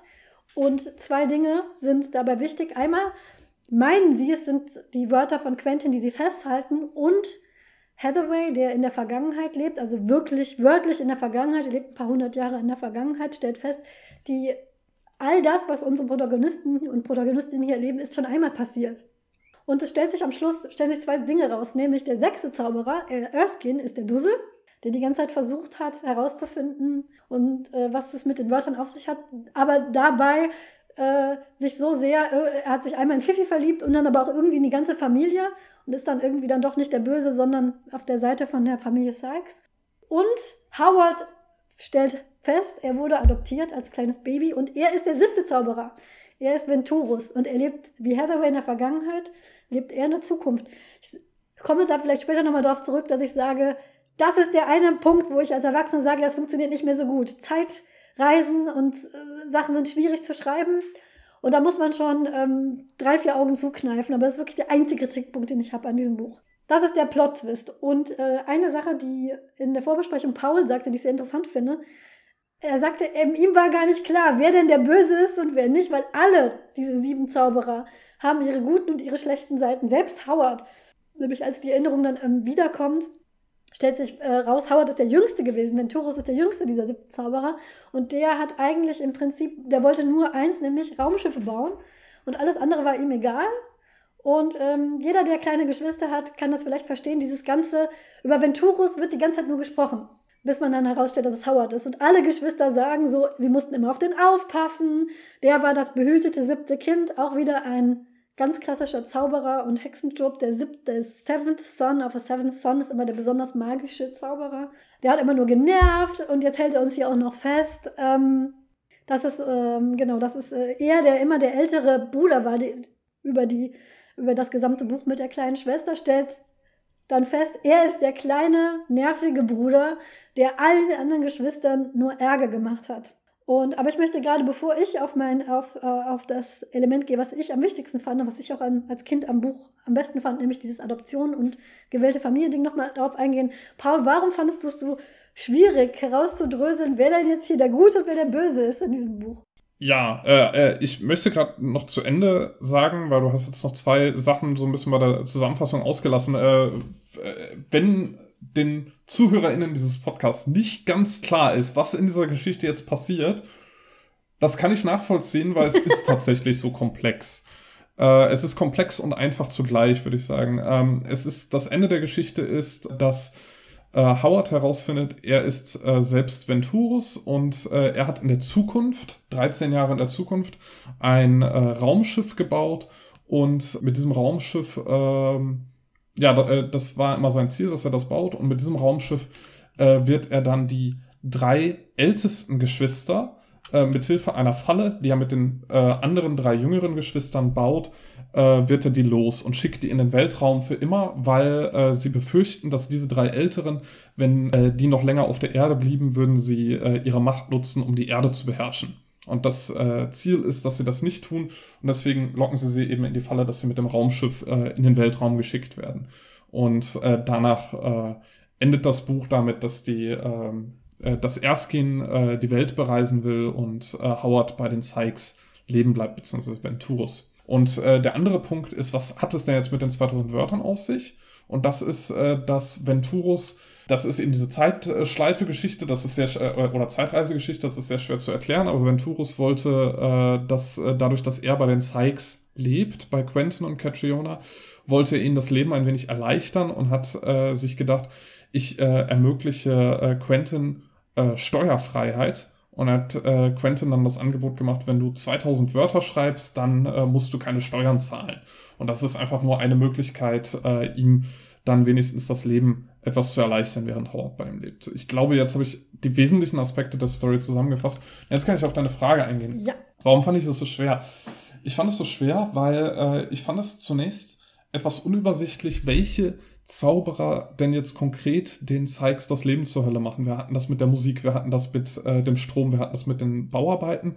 Und ich hatte das Gefühl, dass alle oder fast alle Zauberer auf irgendeine Art und Weise böse sind, weil sie, äh, weil sie denn das Leben äh, schwer machen. Also auch äh, Erskine, also der Dussel, der äh, sich bei ihnen einnistet und äh, sozusagen bei ihnen äh, mitlebt. Das finde ich auch nicht so nett, wenn man da so einfach bei irgendjemandem sagt, ich wohne jetzt hier, äh, mehr oder weniger. Und äh, deswegen hatte ich so den Eindruck, dass allein vom Verhalten her, unabhängig ihrer Motive, war kein einziger der Zauberer, inklusive Howard, gut im klassischen Sinne. Und äh, dann war aber das, äh, war immer wieder im Gespräch, dass es irgendeine Macht gibt, die diese Zauberer davon abhält, die, äh, die Stadt zu verlassen.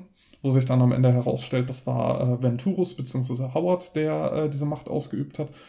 Und zugleich gibt es äh, die These, dass die äh, Zauberer die Welt beherrschen wollen, aber alleine. Also es, äh, Winston will alleine die Welt beherrschen und das ist, warum er die 2000 Wörter haben will. Und ich habe nicht erkennen können, bis zum Schluss nicht, inwiefern jetzt die drei ältesten Geschwister die Bö Bösen sind, die eben dann ins, äh, ins Weltall geschickt werden müssen, sodass sie keine Gefahr mehr für die Menschen darstellen, und inwiefern die äh, vier jüngeren Geschwister jetzt äh, auf der Erde bleiben dürfen und äh, sozusagen in Anführungszeichen ein Happy End haben dürfen. Das habe ich nicht verstanden und bitte erklärt es mir. Und Heike meldet sich und will es mir erklären. Also erstmal liegt die Verwirrung ein bisschen daran, dass es nicht wirklich Gut und Böse gibt in dieser Geschichte. So wie du es gerade schon beschrieben hast, ist es in der Tat so, dass nicht diejenigen, die es der Familie Sykes am schwersten gemacht haben, automatisch die Bösen sind. Torquil ist wirklich furchtbar dahingehend, dass er die ganze Zeit Musik laufen lässt und Blaskapellen vorm Haus hin und her laufen lässt. Die Familie kann nicht schlafen und findet keine Ruhe. Ähm, nichtsdestotrotz ähm, ist er nicht eine der Figuren, die am Ende ins Raumschiff gehen und weggeschossen werden, obwohl man das einen Großteil des Buchs über vermutet hätte. Und der Grund ist schlicht und ergreifend, dass wir hier ein bisschen auf der Quentin Sykes-Ebene sind, nämlich es geht ums Prinzip. Es geht nicht darum, wer sich schlecht verhalten hat, es geht darum, wer die Welt beherrschen möchte. Und Winston etwa sagt von sich selbst, man sollte darauf hoffen, dass er am Ende die Welt beherrscht, weil er ein viel, viel besserer Herrscher wäre als beispielsweise Schein. Schein selbst sagt, glaube ich, ich glaube, Schein war es, die sagte, ich will die Welt überhaupt nicht beherrschen. Mir reicht ein Kontinent, vielleicht zwei, mal gucken.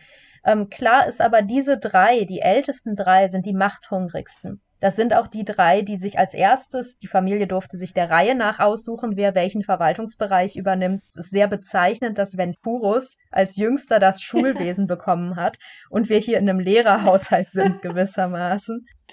Aber ähm, die drei haben sich Energie, Geld, Polizei und Verbrechen gesichert. Die drei Ältesten haben sich Geld, Verbrechen, naja, und dann halt exekutive Gewalt gesichert. Das sind die drei Leute, die gleichzeitig ernsthafte Ambitionen haben, die Welt zu beherrschen. Hathaway sitzt zu dem Zeitpunkt in der Vergangenheit fest. Wir wissen nicht, ob Hathaway als viertes Geschwisterkind, wenn er noch in der Gegenwart wäre, die Welt vielleicht beherrschen wollen würde. Es spielt aber auch keine Rolle, denn der sitzt in der Vergangenheit fest und sagt, Leute, diese Welt hier 400 Jahre früher, habt ihr euch die mal angeguckt, die will ich nicht beherrschen. Niemand will das. Insofern ist er aus dem Spiel und dann spielt es keine Rolle, ob er unter Umständen was anderes gemacht hätte. Weil es ein sehr unmetaphysisches Buch ist, gewissermaßen. Niemand ist für sich genommen gut oder schlecht, sondern wird aus seinen Umständen heraus zu einer Person, die auf eine bestimmte Art und Weise sein möchte. Und, komme zum Schluss, das zeigt sich dann eben auch in dem Ende, das kein hundertprozentiges Happy End ist. Denn Howard macht sich durchaus Gedanken, was passiert in Zukunft? Was wird passieren, wenn Erskine zurückkommt in die Stadt? Und er hat die Welt gesehen und fand die Welt so schön, dass er sie jetzt beherrschen möchte. Zu dem Zeitpunkt hatte Erskine gesagt, Junge, ich habe hier einfach nur 26 Jahre lang die Abwasserkanäle verwaltet ich möchte die Welt nicht beherrschen, bitte lass mich einfach nur mal was anderes machen als Abwasser. Und bereist nun die Welt. Aber interessant finde ich an diesem Ende, dass es nicht mal mehr nur auf die Zauberer beschränkt ist. Howard denkt darüber nach, dass wenn Erskine wiederkommt, er möglicherweise Sirene einen Teil der Weltherrschaft anbieten wird. Sirene ist kein Zaubererkind in irgendeiner Form. Aber der Dussel ist jetzt ein bisschen Teil der Familie. Das heißt, was, wenn Sirene eines Tages auch machthungrig wird? Das ist offen. niemand ist wirklich gut. Und das ist das Wahre irgendwie an diesem Buch, auch insbesondere darüber, wie man mit Geschwisterschaft umgeht. Du weißt als Kind nicht hundertprozentig, ob deine Geschwister später mal super coole Leute werden oder richtig furchtbar, ob sie später Entscheidungen treffen werden, die du befürwortest oder nicht. Und dementsprechend ist es kein hundertprozentiges Happy End. Ähm, es bleibt immer abzuwarten. Es hat was, ja, sehr existenzialistisches. Es kommt immer darauf an, was die Menschen eigentlich tun. Äh, ich meinte mit Happy End auch nicht, äh, dass äh, alle glücklich und zufrieden sind. Ich meinte in dem Sinne Happy End, als dass sie ähm, äh, noch halbwegs selbst in der Kontrolle darüber sind, äh, wie und wo sie leben, während äh, die anderen drei das eben nicht mehr können. Das meinte ich damit. Ähm, eine Sache, die ich noch anmerken wollte, weil es so schön passt. Du hast eben gesagt, dass die Geschwister in der Reihenfolge ihres Alters sich sozusagen äh, aussuchen konnten, worüber sie Kontrolle haben. Und Winston hat sich ja die Energie bzw. die Stromversorgung gewählt. Und das ist ja besonders schön, wenn man äh, sich überlegt, was Energie im Englischen bedeutet, nämlich Power. Mhm. Und da hat man da diese wunderbare Doppeldeutigkeit, dass äh, Winston sich sozusagen entscheidet, Power, also nicht nur die Energie, sondern auch die Macht zu haben. Und äh, da sehe ich das auf jeden Fall äh, ganz klar, was Winstons Bestreben in der Welt ist. Das ist ein sehr guter Punkt. Und das ist mir nicht aufgefallen. Mir auch nicht. Also bis jetzt, bis heute nicht. Das ist super. Also man lernt immer was dazu hier im Tropenhaus. Ich wollte noch kurz, bevor ich nochmal darauf eingehe mit, mit Englisch-Deutsch, wollte ich nochmal kurz auf die Geschwister eingehen, weil ja, auch mir kam es als Kind ähm, eher arbiträr vor, wer, wer zu den Guten zählt und wer zu den Bösen. Aber wenn man das Buch nochmal liest und ein ähm, bisschen auf die Motivation der Charaktere schaut, sind diejenigen, die bleiben, diejenigen, die nicht so ja, machthungrig sind und die auch ein bisschen mehr selbstloser sind. Keiner ist perfekt in diesem Buch. Aber all diese Charaktere, die bleiben, wollen diese ähm, Wörter nicht nur, um sich selber zu bereichern, sondern haben irgendwie noch eine andere Intention. Ja. Hathaway zum Beispiel steckt fest. Ähm, das ist halt was, was mich an dieser Zeitreise so ein bisschen es ist einerseits stecken, ist diese Zeitschleife, aber es wird nie so richtig erklärt, warum sie in der Stadt feststecken. Dafür gibt es für mich zumindest keine logische Schlussfolgerung. Nicht? Und er steckt in dieser Stadt. Hm? Aber es wird doch gesagt, weshalb. Die Eltern waren ja auch Zauberer. Und die, äh, die Eltern waren auch Zauberer. Ach ja, und sie haben gesagt, ähm, Die Eltern waren auch Zauberer und haben den sechs Geschwistern gesagt, sie müssen auf den Jüngsten aufpassen. Sie dürfen sich nicht zu weit von dem Jüngsten entfernen. Und deswegen können sie die Stadt nicht verlassen, weil Venturus in der Stadt festsitzt, weil er als Howard nochmal neu aufwächst und seine Erinnerung verloren hat. Und dadurch, dass er die Stadt nicht verlässt, und ich nehme an, die Arbeitsbedingungen als Eltern sind so furchtbar, dass die nie in Urlaub gefahren sind, oder währenddessen haben sie es nicht gemerkt, aber solange Howard seinen Wohnsitz in dieser Stadt hat, können sie die Stadt nicht verlassen, weil er Venturos ist und die Eltern äh, ihn aufgebrummt haben, dass sie den Ort, an dem ihr jüngstes Kind ist, nicht verlassen können. Das wissen sie aber gar nicht. Und deswegen kann Erskine äh, mit über die Stadt, äh, Stadtgrenze, weil er mit Venturus zusammengeht? Nee, ähm, er kann über die Stadtgrenze, aber nur auf zwei Wegen, nämlich im Müllauto oder durch die Kanalisation. Das liegt schlicht daran, dass das Klärwerk knapp außerhalb der Stadtgrenze ist, aber in seinen Verwaltungsbereich fährt. Ah, ah okay. Und deswegen kann er dahin, aber nur auf dem Weg, der auch schon auf das Klärwerk hinweist. Also da gibt es ja die Stelle, wo sie mit Erskine zu diesem Klärwerk gehen und da zu dem Zeitpunkt wissen sie noch nicht, dass er er ist. Er ist der Dussel und sagt, ich bringe euch jetzt dahin und ihr lernt jetzt Erskine kennen und dann müssen sie aber mit ihm in die Kanalisation runterklettern und er führt sie durch einen Kanal dahin. Dann kommen sie raus und fragen, sag mal, wieso sind wir nicht einfach da drüben über die Straße gegangen? Und er sagt, den Weg hätte ich nicht gehen können. Oh. Und in dem Moment merken sie, dass das nur bedeuten kann, dass er selber Erskine ist. Weil tagesaktueller Pun, weil auf dem Arbeitsweg gilt die Ausgangssperre für ihn nicht. Genau. Jawohl! Zwei, zwei Sachen noch. Eins, was mir jetzt eingefallen ist, wenn man dann nämlich aber das Buch nochmal liest, eines der ersten Beschreibungen vom Dussel ist, er stinkt nach Benzin und, und nach irgendwas anderem. Er riecht nicht gut. Nach faulen dann, Eiern. Nach faulen Eiern, genau. Und was ich eigentlich, worauf ich eigentlich, also das habe ich tatsächlich nie so ganz richtig kapiert mit der örtlichen, aber das ist jetzt, das macht Sinn. Mit der örtlichen Beschränkung und das ist, was Hathaway so einschränkt. Er weiß, was später passieren wird, kann es aber nicht verändern. Das ist diese Zeit, Zeitreise-Sache, die, die nicht so ganz funktioniert. Und er weiß, dass seine Tochter bald wegziehen wird aus der Stadt.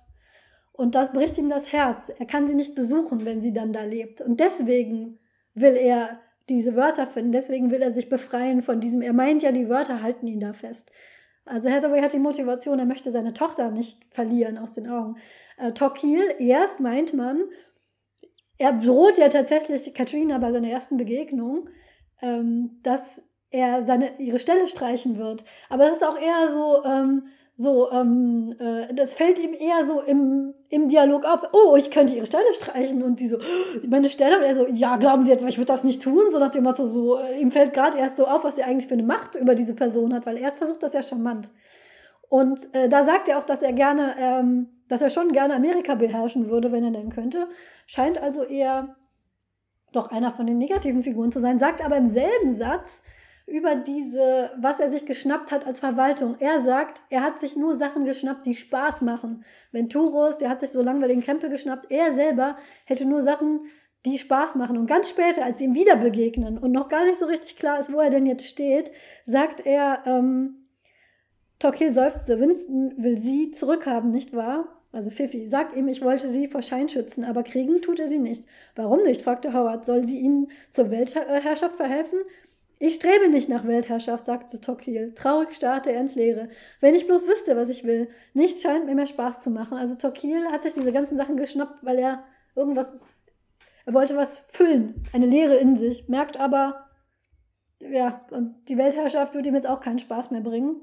Und ähm, das, ist, das ist Tokil. Der ist also nicht böse motiviert, weil er irgendwie nach Macht strebt oder so, sondern der füllt so eine Leere, versucht so eine Leere in sich zu füllen. Und ähm, wer ist noch? Hm, tatsächlich ist bei Torquil ja auch noch der Fall, dass er und Hathaway zerstritten sind. Also nach und nach erfährt man ja, welche Geschwister mit welchen Geschwistern zerstritten sind, wer sich gut versteht und so weiter. Und die beiden verstanden sich sehr, sehr gut und haben sich irgendwie zerstritten, wie das manchmal zwischen Geschwistern ist. Genau. Und niemand weiß mehr so richtig wieso, aber sie hassen sich jetzt. Und das wird aufgelöst. Und Torquils und Hathaways Arc endet gewissermaßen in dem Moment, in dem die beiden sich verabreden und sich darauf freuen, sich dann demnächst tatsächlich mal zu treffen. Und ähm, beim Dussel ist es ein ganz klassischer Character-Arc.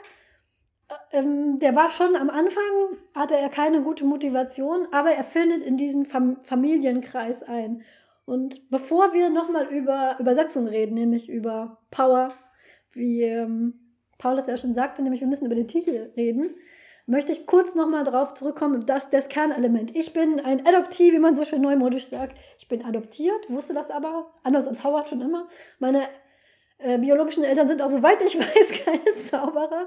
Also ich bin als Adoptiv aufgewachsen, wusste immer, dass meine Eltern nicht meine biologischen Eltern sind. Das hat mir aber auch jetzt nicht groß viel ausgemacht. Das hat zu meiner Biografie dazugehört. Und positive Adoptivgeschichten findet man in Medien selten. Adoption ist immer so eine ganz klassische Seifenopergeschichte. Das prägt auch die ganze Rezeption von Adoption so sehr, dass Leute mich immer fragen, und wie haben sie es dir denn gesagt? Ne, weil man das Coming Out. Das Coming Out, man stellt sich das so vor, wir müssen mit dir reden, Kind. Falls es dir noch nicht aufgefallen ist, wir haben alle blonde Haare und blaue Augen, du nicht hier bitte, äh, und, ähm, es gibt gar keine Fotos von dir in der Neugeborenenstation. Falls sich das gewundert hat, 18 Jahre, jetzt ist der Zeitpunkt. Leider muss ich dazu sagen, machen das einige Eltern immer noch so. Ähm, eine Klassenkameradin zum Beispiel kam irgendwann in Tränen aufgelöst zu mir, weil ihre Eltern ihr das dann quasi gestanden haben. Aber heutzutage hoffe ich, dass man inzwischen dazugelernt hat, dass man so nicht mit Adoption umgehen sollte. Aber das ist so, so kommt das immer raus, als das große Reveal oder so ein Plot-Twist. Und, äh, Adoption Reveal Party. Genau. Adoption Reveal Party, ganz, ganz schlimm. Oder das ist irgendein so, so, so, ein, ne, so ein Harry Potter-Ding. Das arme Waisenkind, die Eltern gestorben, wird dann aufgenommen, so ganz viel Drama. Hier ist es, ähm, dieses Reveal ist natürlich auch Drama und Twist, aber es ändert überhaupt gar nichts zu der Konstellation der Familie. Ähm, sie reden kurz drüber und dann ist es aber auch für Howard ganz klar, wer, wer seine Familie ist, nämlich nicht diese sechs seltsamen Zauberer und, äh, und Hexen, sondern dass er da bleiben will, wo er hingehört, nämlich in dieses kleine Haus mit, äh, in dieser kleinen Stadt mit seinen Eltern. Und das wird auch nie so wirklich in Frage gestellt, auch gar nicht, dass er sich irgendwie groß entscheiden müsste. Es gibt gar nicht dieses Hoch, wo gehöre ich jetzt hin, sondern es ist immer ganz klar, wo Howards Familie ist.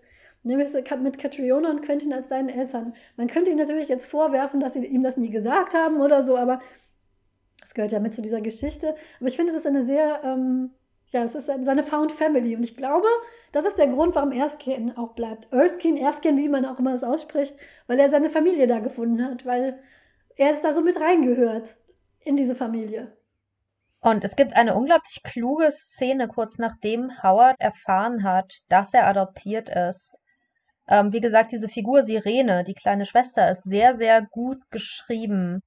Das habe ich auch immer wieder verwundert festgestellt, wie realistisch dieses Kind sich teilweise verhält, wie ein Kind sich tatsächlich verhalten würde.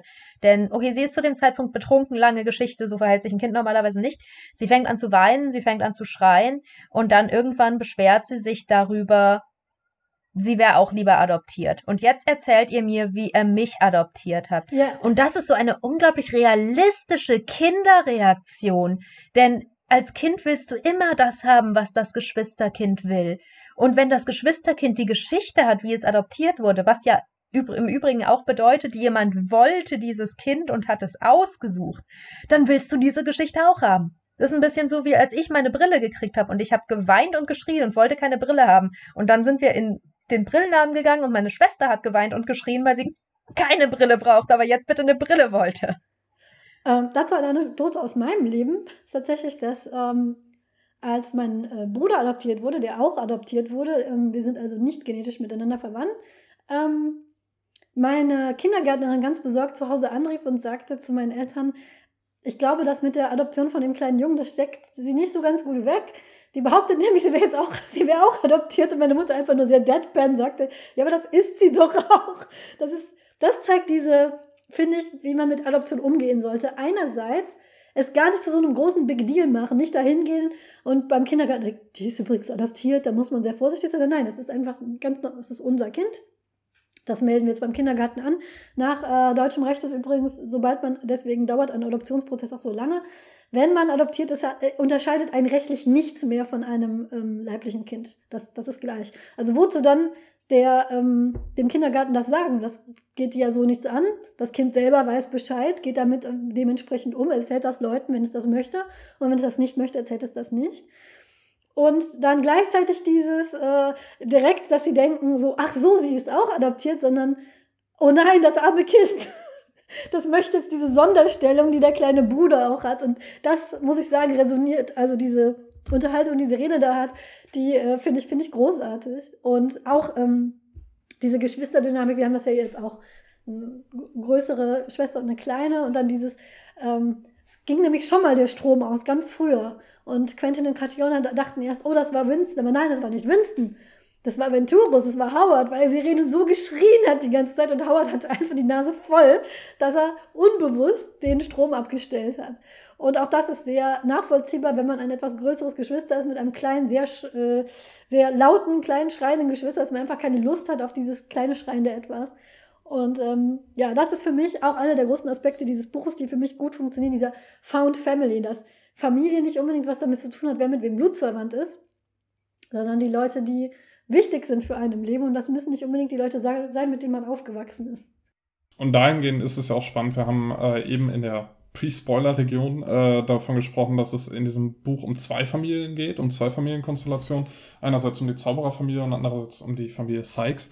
Und da ist dann ja sehr spannend zu sehen, äh, dass Howard bzw. Venturus in beiden Familien ist, mhm. aber in beiden Familien komplett andere Rolle einnimmt. Ja. Und äh, das fand ich, fand ich sehr gelungen, weil er ist halt in der einen Familie ist es, der, ist das jüngste Geschwisterkind von sieben und in der anderen ist er der ältere Bruder und hat eben die Verantwortung.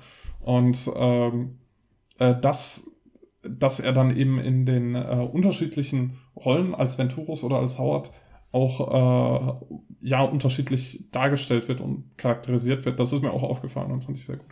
Und das zeigt dann wieder, was dieses Buch so unglaublich gut macht, eben, dass es gerade nicht essentialistisch ist, dass es nichts gibt, was in einer Figur festgeschrieben wird.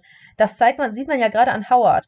Es wird im Nachhinein beschrieben, dass Venturus der furchtbarste von allen war. Ja. ähm, natürlich wollte er nicht die Welt beherrschen, weil er erstmal dieses Raumschiff haben wollte, aber insgesamt, diese ganzen Zauberer sind nicht besonders nett und Venturus muss der anstrengendste, schlimmste gewesen sein und hätte am Ende vielleicht auch die Welt beherrschen wollen. Aber dann ist eben was passiert. Ähm, er war in die Zukunft gereist, um da sein Raumschiff zu bauen und als er zurückgekommen ist, spielte ihm die Zeit einen Streich und äh, er wurde plötzlich zum Baby und er wurde adoptiert und er wuchs bei einer anderen Familie auf, die nicht diese Zaubererfamilie war, unter völlig anderen Umständen. Und die anderen Umstände haben aus Howard slash Venturus eine andere Person gemacht, die andere Ziele hat und anders handelt und die wir moralisch nach dem bewerten, wie sie jetzt ist. Und das ist eine so starke Message, im Vergleich zu vielen anderen Fantasy-Romanen, die das eben nicht hinbekommen, wo jemand blutsverwandt ist mit irgendjemandem, der was Schlechtes getan hat und deswegen ist die Person plötzlich auch böse. Oder wo die Blutsverwandtschaft, die, die Mutter, die du nie kennengelernt hast, aber die für dich gestorben ist, verdammt nochmal, jetzt dein Schutzengel ist und was nicht alles. Ähm, von all dem wegzukommen, hin zu so wie eine Person aufwächst, wird sie dann nachher auch. Und es kann sich nachher nochmal ändern. Vielleicht wird Sirene eines Tages böse. Vielleicht hätte es ein Sequel geben können in einer anderen Timeline. Leider. In dem Howard sich nochmal darum kümmern muss, wie sorge ich jetzt dafür, dass meine Schwester nicht die Weltherrschaft an sich reißen möchte. Man weiß es nicht. Das entwickelt sich. Und das ist so eine gute Message für Kinder. Meine Güte. Ja, das finde ich auch. Dieses, ähm, wenn ich es richtig verstanden habe, ist, ähm, wollte der kleine Venturus, auf den die ganzen großen Geschwister immer aufpassen mussten, wollte unbedingt ein Raumschiff und ähm, hat sich dann einen Palast in der Zukunft gebaut und da so lange in seinem Raumschiff rumgewerkelt, dass er nicht gedacht hat, wenn er seinen ähm, Palast aus der Zukunft verlässt, wird er ein Baby. Und landete als kleines Baby dann da, wurde adoptiert wurde das erste Mal wieder erwachsen, seine Kräfte erwachten und er ist in dieses, in den Zukunftspalast gegangen und hat festgestellt, er hat einen Programmierfehler gemacht und dein ganzes schönes Raumschiff ist nur ein Haufen Schrott. Also hat er gesagt, er geht nochmal zurück, hat dann ähm, als erwachsener Venturus quasi dafür gesorgt, dass die Familie, weil er seiner Adoptivfamilie so dankbar war, ähm, dass beim zweiten Run, wo er dann bei den Sykes aufwächst, dass dann ähm, Quentin keine Steuern zahlen muss. Was ich irgendwie eine sehr erwachsene, so, das ist, äh, träumt ja jeder von, steuerfreies Leben. Das hat er durch eine, äh, durch Technik hat er das gelöst, indem er quasi immer, wenn ähm, dieser Verwaltungsbeamte angerufen hat, hat er quasi eine Aufnahme gehört von Venturus. Und ist dann wieder zurück, hat aber nicht bedacht, dass er nochmal alles zurückdreht und wieder ein Baby wird. Und ist dann ein zweites Mal adoptiert worden. Und ähm, ich, je mehr man drüber nachdenkt, desto mehr verschwimmen die Fäden oder so. Aber das, das, ist, das ist der einzige, das ist das Einzige. Je mehr ich über diese Zeitreise nachdenke, desto wirrer wird mein Kopf. Aber ich finde es nicht schlimm, weil es ist ein schöner Twist, es ist ein schönes Ende und diese Message, dass du, wenn du bei so einer stinknormalen Familie irgendwo in der Vorstadt, wo alle die, ähm, die richtigen Prinzipien haben, aufwächst, dann wird aus dir kein powerhungriger, verzogener kleiner Zauberer, der einfach nur Raumschiffe bauen will und dem seine Familie sonst egal ist. Und ich finde, das ist wichtiger als sortierte Zeitlinien. Ja, ähm, aber was ich äh, dann auch spannend finde, ist, dass das, äh, dass dieses äh, Streben nach dem Raumschiff, dass das ja tatsächlich ein verbindendes Element ist. Äh, weil das hat Howard auch. Also äh, Howard ist total fasziniert von Raumschiffen und man weiß gar nicht so genau, wo das herkommt oder was das für eine Bedeutung hat weil er findet Raumschiffe total super, aber seine Eltern oder seine sonstige Familie hat damit nichts zu tun. Und man denkt äh, erstmal, wenn man das äh, einfach nur so liest, ja, ist halt ein 13-jähriger Junge, die interessieren sich für Raumschiffe und für Science Fiction, weil das ist halt so das Geschlechterklischee äh, und denkt sich so nichts dabei. Aber später ergibt es dann eben alles Sinn, äh, warum er da diese Neigung nach Raumschiffen hat. Und das ist so das Einzige, was er dann tatsächlich auch trotzdem hat, äh, wo er dann bei den Sykes aufwächst. Heike, äh, sorgt dafür, dass Angela nicht mehr verwirrt ist. Also folgendes. Es wird relativ schnell im Buch, relativ schnell ist übertrieben, in dem Kapitel, in dem wir Hathaway kennenlernen, der in der Vergangenheit lebt, weil er die Geschichte verwaltet. In dem Kapitel erfahren wir, dass größere Zeitreisen einen Preis haben. Man kann für ein paar Stunden in die mehrere Jahrhunderte in die Vergangenheit reisen, aber wenn man mehrere Monate bis Jahre da bleibt, dann kann man nicht so leicht wieder in die Gegenwart zurückkehren, denn dann altert man. In gewisser Weise ist die Zeit, die man in der Vergangenheit gealtert ist, potenziert worden, wenn man wieder in die Gegenwart kommt. Äh, das ist eine Mechanik, mit der muss man sich abfinden. Ich finde sie aber nicht so weit hergeholt und so dumm. Und ganz zum Schluss stellt sich raus, dass das Gleiche für die Zukunft gilt. Das heißt, wenn Turus hält sich eine Weile in der Zukunft auf und ihm ist nicht klar, dass es den umgekehrten Effekt zu Hathaway haben wird, er wird in die, er, er verlässt die Zukunft, das Gebäude, das in der Zukunft steht, ähm, und verwandelt sich zurück in ein Baby, weil er so lange da war. So weit, so gut, das ist kein Problem. Die Frage ist, was passiert dann? Er wird etwa 13, seine Kräfte kommen zurück. Ähm, er stellt fest, das Raumschiff ist kaputt gegangen. Er muss nochmal neu programmieren. Diesmal weiß er, dass er sich in ein Baby verwandeln wird. Und dementsprechend ist das erstmal alles gar nicht so problematisch. Man er sorgt dafür, dass er auf jeden Fall nochmal adoptiert werden wird und dass das alles irgendwie funktionieren wird. Und jetzt verlässt er das Gebäude. Er weiß, er war wieder so lange da, dass er wieder ein Baby werden wird. Glaube ich zumindest. Ja. Er geht davon aus. Und was er nicht weiß, ist, dass dadurch, dass er davon ausgeht, er die ganze Stadt zurückdreht. Nicht die Timeline, nur die Stadt. Die Timeline läuft weiter. Nur die Stadt, die Timeline läuft weiter. Das stimmt. ist der entscheidende Punkt.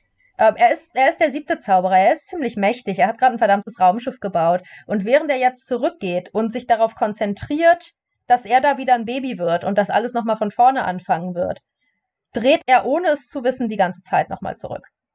Ähm, aber nicht wirklich die Zeit, sondern nur den kausalen Ablauf der Stadt gewissermaßen. Deswegen ist, Har äh, ist Hathaway nicht davon betroffen.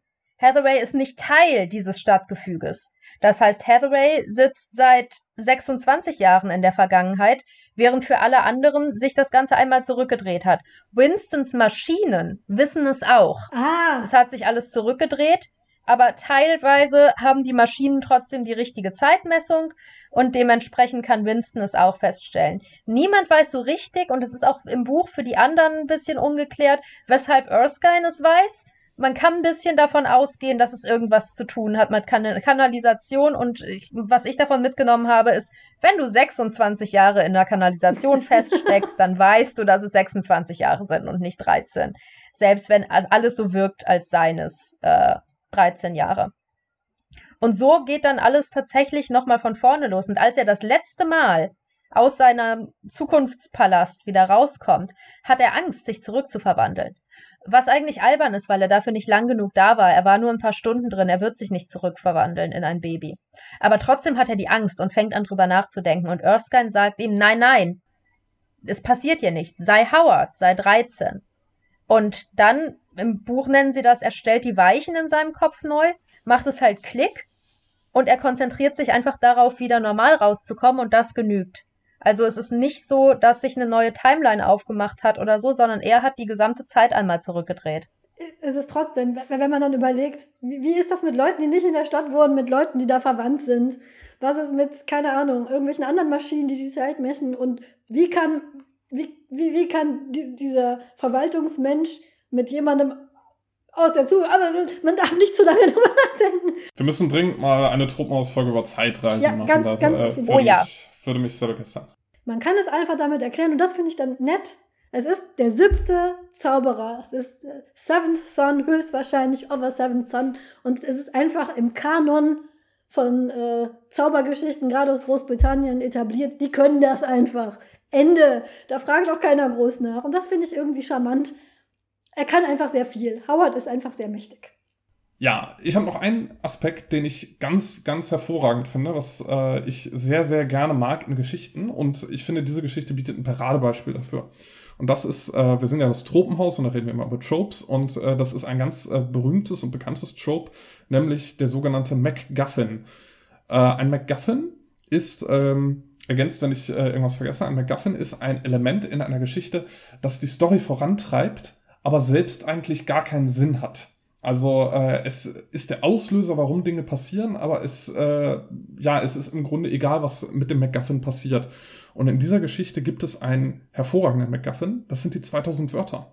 Denn wie wir am Ende herausfinden, sind die 2000 Wörter komplett irrelevant und äh, dienen eigentlich nur dazu, einen Vorwand zu haben, damit äh, Quentin und seine Familie ein äh, steuerfreies Leben genießen können. Also wieder ein reiner Verwaltungsakt. Ne? 2000 Wörter schreiben in, für einen reinen Verwaltungsakt, das kommt mir bekannt vor. Aber diese 2000 Wörter, die lösen die Handlung ja ursprünglich erst aus. Also der Dussel kommt in das Haus, um die 2000 zu holen die 2000 Wörter. Winston ist hinter den 2000 Wörtern her. Dillian ist hinter den 2000 Wörtern her. Alle sind hinter den 2000 Wörtern her. Sie, sie, wissen nicht genau, warum und was die Magie dahinter ist. Und am Ende stellt sich heraus, da ist gar keine Magie dahinter. Das löst aber dann tatsächlich aus, dass ähm, Howard auf die Suche geht und Howard die äh, Hintergründe hinter äh, den ganzen Zauberern äh, und seiner eigenen Geschichte erst versteht. Und äh, das finde ich brillant gelöst. Also äh, das ist tatsächlich für mich der liebste Moment an dieser Geschichte, wie dieser MacGuffin aufgebaut ist und funktioniert. Ich bin mir außerdem ziemlich sicher, dass sie das wusste. Vielleicht nicht unbedingt, dass das MacGuffin hieß, aber das ist genau dieses Element. Sie ist ja eine Fantasy-Schreiberin und da kommen diese, diese Elemente ja drin vor. Und ähm, einmal, wir haben über MacGuffins tatsächlich in der letzten Folge geredet, da warst du nicht dabei. Da haben wir über ein Buch geredet, das hatte, äh, das, das heißt Dragon Pearl und ähm, diese mystische Drachenperle, die wahnsinnig viele tolle Dinge kann ist gleichzeitig zentrales Element des Buches, aber am Schluss auch mehr oder weniger das Unwichtigste.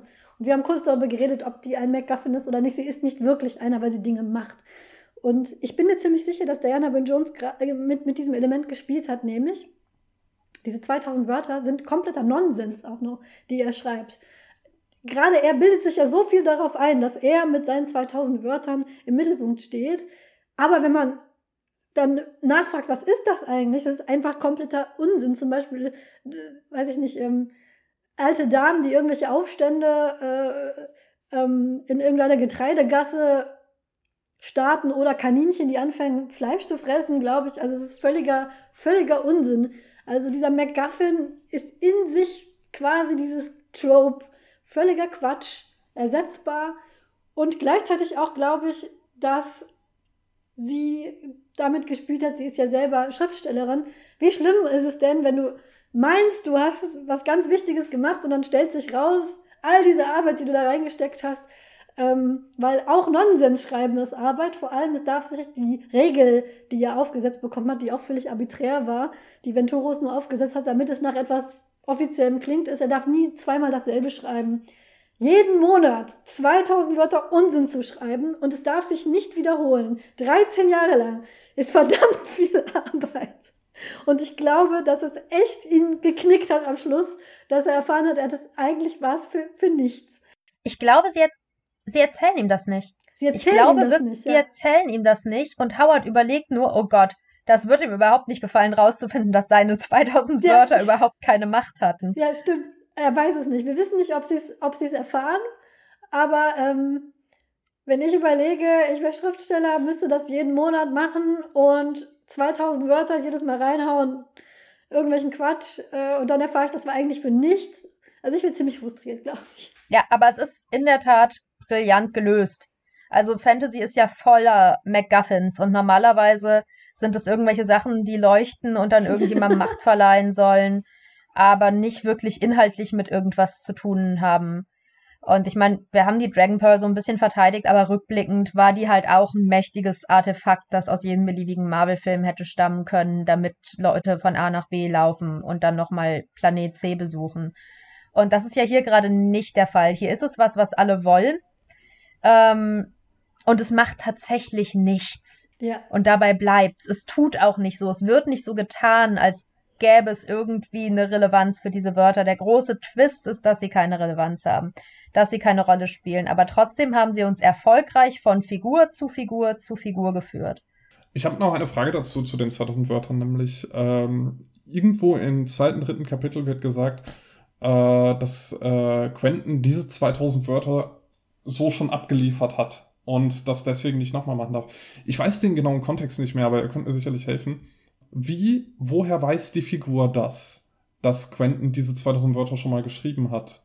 Ähm, sie weiß es nicht. Ähm, also die Figur ist der Dussel. Der Dussel hat neue 2000 Wörter gekriegt und ist damit verschwunden und am nächsten Tag ist er wieder da.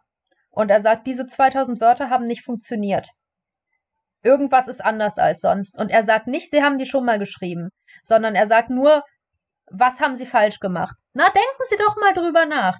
So als würde er das wissen, aber er selber sagt es gar nicht und bringt dann Quentin dazu zu sagen, oh, es darf nicht sein, was ich schon mal geschrieben habe. Und der Dose sagt, ja, genau, das ist es, was ich dir damit sagen wollte, obwohl er in Wirklichkeit keine Ahnung hat. Ah, das ist clever. Sehr schöne Szene. Das ist sehr clever und maskiert nochmal, dass diese 2000 Wörter gar keine Macht haben. Die, darauf wolltest du, glaube ich, auch nochmal zurück. Als versucht wird, Quentins Wörtern Macht zu geben, passiert dann Folgendes. Nämlich Winston versucht, ihn auszutricksen, indem er ihm eine magische Schreibmaschine schenkt. Und was passiert dann? Ich glaube, da wolltest du noch drauf hinaus, Paul?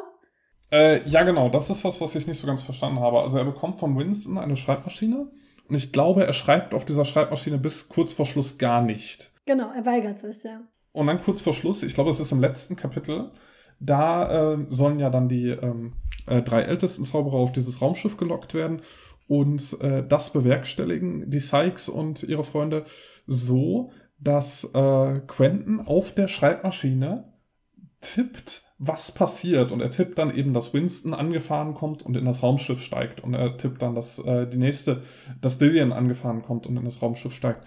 Und ähm, äh, es ist also tatsächlich so, dass äh, Quentin selber da die Geschichte und was passiert und was die äh, Charaktere und Figuren machen, beeinflussen und schreiben kann. Und das, äh, das ist mir nicht so ganz klar gewesen, was das für eine Bedeutung hat und äh, wie das funktioniert und warum das funktioniert und warum das überhaupt so gemacht wird.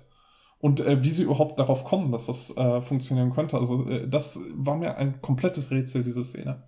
Das kann ich tatsächlich erklären und das, das ist auch ein Punkt, der mir keinen Kopf, keinen Kopf gemacht hat, auch als Kind nicht. Ähm, ich habe auch nochmal nachgeschaut und die Textstelle gefunden. Tokil, Erskine und äh, Howard-Venturus gehen am Schluss kurz vor Kurz vor Finale gehen sie zurück in das Haus der Sykes und der Dussel marschiert in seiner gewohnten Art und Weise durch das Haus ins Arbeitszimmer von Quentin. Die gewohnte Art und Weise ist, der geht einfach geradeaus durch, da wo er hin will, egal wer da steht. Howard folgte ihm. Gemeinsam untersuchten sie die neue rote Schreibmaschine, um herauszufinden, was für einen Trick Winston in die Maschine eingebaut hatte. Sie wussten, er hat sie verhext. Das ist relativ irgendwann klar, dass Winston Quentin nicht einfach so eine Maschine gibt. Und jetzt untersuchen sie sie. Sie haben eine Vermutung und sie untersuchen das. Scheint gut zu sein, sagt Erskine. Müsste funktionieren. Was ist jetzt schon wieder? fragte Quentin, der ihnen ebenfalls gefolgt war. Und dann sagt Howard, wir brauchen noch einen letzten Text von dir. Und ich nehme an, offscreen haben sie vermutet, dass Winston, Winston hat geglaubt, diese Wörter haben eine dermaßen Macht, dass er ähm, Quentin eine Maschine quasi geschenkt hat, der alles, was er schreibt, geschieht. Um vielleicht herauszufinden, was er genau schreibt, was da passiert, was, was die Macht von Quentins Wörtern ist. Und das haben sie vermutet. Dann gehen sie nach Hause, um zu schauen, stimmt das? Und dann stellen sie fest, ja, Winston Schreibmaschine macht das was wir vermuten. Und ich sehe das einfach als eine, also so ein bisschen Spannungstechnik. Sie sagen nicht, aha, diese Maschine, die macht alles das, was du schreibst, wahr, sondern um so ein bisschen aufzubauen, was dann passiert, nämlich am Schluss eben, dass man das so selber rausfindet als Leser. Das ist, wie ich das verstanden habe. Aber vielleicht nicht ganz, nicht ganz Heike. Also ich meine, ich habe es immer schon so verstanden. Winston sagt auch selber, ich habe an der Maschine ein bisschen was gemacht, vermutlich das, was mit der davor auch gemacht wurde. Ja. Ähm, ich glaube nicht, dass Winston der Maschine automatisch die Macht verliehen hat, dass alles, was darauf geschrieben wird, tatsächlich passiert. Das wäre irgendwie ähm, ein bisschen zu viel. Ich glaube, sie haben die danach nochmal modifiziert. Es sind ja jetzt mehrere Zauberer, die mit an dieser Masch äh, die mit an dieser Schreibmaschine stehen. Ich glaube, dass sie schon noch ein bisschen was machen. Der Witz an diesem letzten Kapitel, und das hat mich als Kind tatsächlich durchaus auch ein bisschen frustriert, ist, es gibt gute Gründe dafür, dass alles genau so passiert, wie es passiert, ohne dass Quentin es schreibt welches Maß an Einfluss Quentins Text hat, bleibt ein bisschen offen. Ähm, er verstärkt aber die Wahrscheinlichkeit, dass es so passiert. Das war mein Verständnis des Ganzen. Ähm, der, sie haben ja nichtsdestotrotz den beiden Bescheid gesagt, sie haben die Falle gestellt, sie haben Fifi dahin, äh, dahin gebracht und dann fängt er an zu schreiben und es läuft alles immer ungefähr parallel. Wie stark die Kausalität ist, bleibt offen. Pass auf, ich äh, äh danke, dass ihr mir das so erklärt habt, weil ich habe jetzt eine These, die genau diese Frage beantwortet, die du gerade gestellt hast, nämlich äh, wie wäre es, wenn das erneut ein Spiel ist, um Quentin vorzutäuschen, dass er Macht hat. Genauso wie sie ihm vorher gesagt haben, hier, schreib die 2000 Wörter, dann bist du steuerfrei und Quentin hat das Gefühl, hier, geil, was ich schreibe, das hat wirklich, äh, bewegt wirklich was. So geben sie ihm jetzt erneut das Gefühl, sie haben alle diese Fallen aufgestellt, sodass die Leute zur richtigen Zeit ankommen und so weiter. Und jetzt geben sie ihm erneut das Gefühl, was du schreibst, das bewirkt das. Und äh, obwohl es das vielleicht gar nicht tut hier, das ist genau die Sache. Ich behaupte, es bleibt wirklich offen, denn wenn wir einmal darüber nachdenken, ähm, hatten Quentins Wörter all die Zeit lang nichts bewirkt, dann ist die Antwort nein, denn Quentins Wörter haben sehr, sehr viel Macht gehabt, dahingehend, dass sie diesen ganzen Plot überhaupt ins Rollen gebracht haben. Ähm, das stellt so eine fundamentale MacGuffin-Frage. Der MacGuffin spielt eigentlich keine Rolle und ist eigentlich irrelevant, aber dadurch, dass er die ganze Handlung trägt, ist er am Ende doch wichtig gewesen, dadurch, dass genug Leute glauben, er sei wichtig. Und so wie Quentins 2000 Wörter wichtig wurden, weil alle geglaubt haben, sie sind wichtig, werden jetzt gewissermaßen auch seine Wörter oder beziehungsweise wird jetzt gewissermaßen auch seine Geschichte darüber, wie diese drei Zauberer in das Raumschiff gehen, wichtig dadurch, dass alle daran glauben, dass das jetzt passiert. Also du kriegst es nicht ganz hin zu sagen, es bleibt ohne Auswirkung, weil es ja tatsächlich eine Szene gibt, in der dann jemand ankommt und anfängt zu schießen und sie sagen, was schreibst du da? Und er sagt, Entschuldigung, die Figuren entwickeln ein Eigenleben. Und das ist aber wieder genau, das ist schon eine Reflexion übers Schreiben als Tätigkeit selbst. Du hast nicht immer die Kontrolle über das, was du schreibst, sondern es ist ein binärer Prozess. Wenn du eine Geschichte schreibst, die Figuren wollen manchmal nicht ganz so wie du. Und du musst sie jetzt so schreiben, wie sie eigentlich sind. Es gerät teilweise außer Kontrolle. Und genau dieser Schreibprozess findet sich in dieser Szene wieder. Da ist auch einer, der Hausmeister kommt rein, so, hol sie zurück, das kann ich nicht, ich habe ihn nicht erfunden. Er ist von selber hineingegangen. Das äh, ist auch so, so, so, so eine nette. Jeder, der mal eine Geschichte geschrieben hat, kennt diese Momente so. Das habe ich nicht, das ist, er schwitzte. Das läuft alles ganz verkehrt. Und ähm, nur kurz in einer Klammer ist da noch ein wunderschöner Catriona-Moment, nämlich sie rettet die Szene dann, indem sie hingeht und ruft, hey, Sie da unten, äh, machen Sie das nicht nochmal, ich habe meine zwei Kinder hier bei mir und dulde das nicht, hör sie auf, hier rumzuballern. Große Liebe für Catriona, die dann diesen kreativen Prozess mal kurz unterbricht, um mal durchzugreifen. Aber ja, ich glaube, es ist tatsächlich eine Metaebene da drin, übers Schreiben. Ja, und dementsprechend darf man es halt, also in dem Moment, in dem du es auflöst und es entweder das eine ist oder das andere, machst du die Szene kaputt. Weil gerade unklar bleiben muss, wie viel er da tatsächlich bewirkt. Je nachdem, wie ich drauf bin, während ich das Kapitel lese, lese ich es manchmal als, okay, das hat alles nichts mit ihm zu tun. Der sitzt da nur und schreibt das alles und da, damit sich alle besser fühlen, ja. nicht nur er, sondern wirklich alle, damit sie was zu tun haben und nicht so gespannt einfach nur aufpassen müssen. Oder ich lese es und denke, okay, ähm, sie haben wirklich diese Schreibmaschine verzaubert. Und dadurch, dass alle daran glauben, und mehrere, die daran glauben, sind wirklich mächtige Zauberer, ähm, hat er tatsächlich eine gewisse Macht. Und vielleicht ist es ein bisschen was von beiden. Die Umstände sind gut und er schubst immer ein bisschen in die richtige Richtung. Diese Offenheit ist Teil des Konzepts. Was ich ihm nicht verziehen habe, ist, dass er Fifi da reinschreibt. Das fand ich traurig als Kind. Das ist echt dark. Und das Einzige, was ich als Kind auch nicht verstanden habe, also der Köder, mit dem sie die Zauberer in das Raumschiff locken, ist Fifi, das Kindermädchen. Das hat die Familie Sykes nämlich verlassen, weil sich in Winston verliebt hat und äh, vice versa. Der Dose ist auch in Fifi verliebt, aber unglücklich. Und Fifi muss jetzt leider herhalten als die Person, die in das Raumschiff reinkommt, die selber keine Zauberin ist und die wirklich niemandem was getan hat. Ja. Aber auch da zeigt sich halt wieder, es ist keine Geschichte über Gut und Böse im eigentlichen Sinne, sondern manchmal wird sie auch einfach düster und komplex und da musst du halt dein Kindermädchen opfern, um drei Zauberer zum Mond zu schießen. So ist das Leben, Kind. Ja, ich finde es traurig, dass Fifi ist wirklich eine sehr kompetente und, und äh, sympathische Figur und dass die jetzt mit den toxischsten Personen aus dem gesamten Buch in diesem Raumschiff sein muss. Aber immerhin sie ist, das ist auch so eine Lektion. Manchmal verlieben sich Leute ineinander, wo man denkt so, aber warum der Kind? Wieso? Dann doch lieber Erskine auf seiner Müllkippe anstatt Winston. Aber manchmal kann man da nichts machen. He's got the power. He's got the power. Fifi ist erwachsen äh, und ähm, vielleicht hat sie auch einen, einen guten Einfluss auf Winston. Wir, wir, wir sind schon über die Zwei-Stunden-Markierung hier, was aber auch damit zu tun hat, dass wir einen Ausfall hatten, ähm, einen Internetausfall, der das etwas in die Länge gezogen hat. Aber über eine Sache wollten wir noch sprechen. Und zwar in äh, mehreren Sinnen über den Titel. Einmal über, wie er heißt, das Geheimnis des siebten Zauberers versus Arches Goon auf Englisch und über das Titelbild der Ravensburger Taschenausgabe von 1991.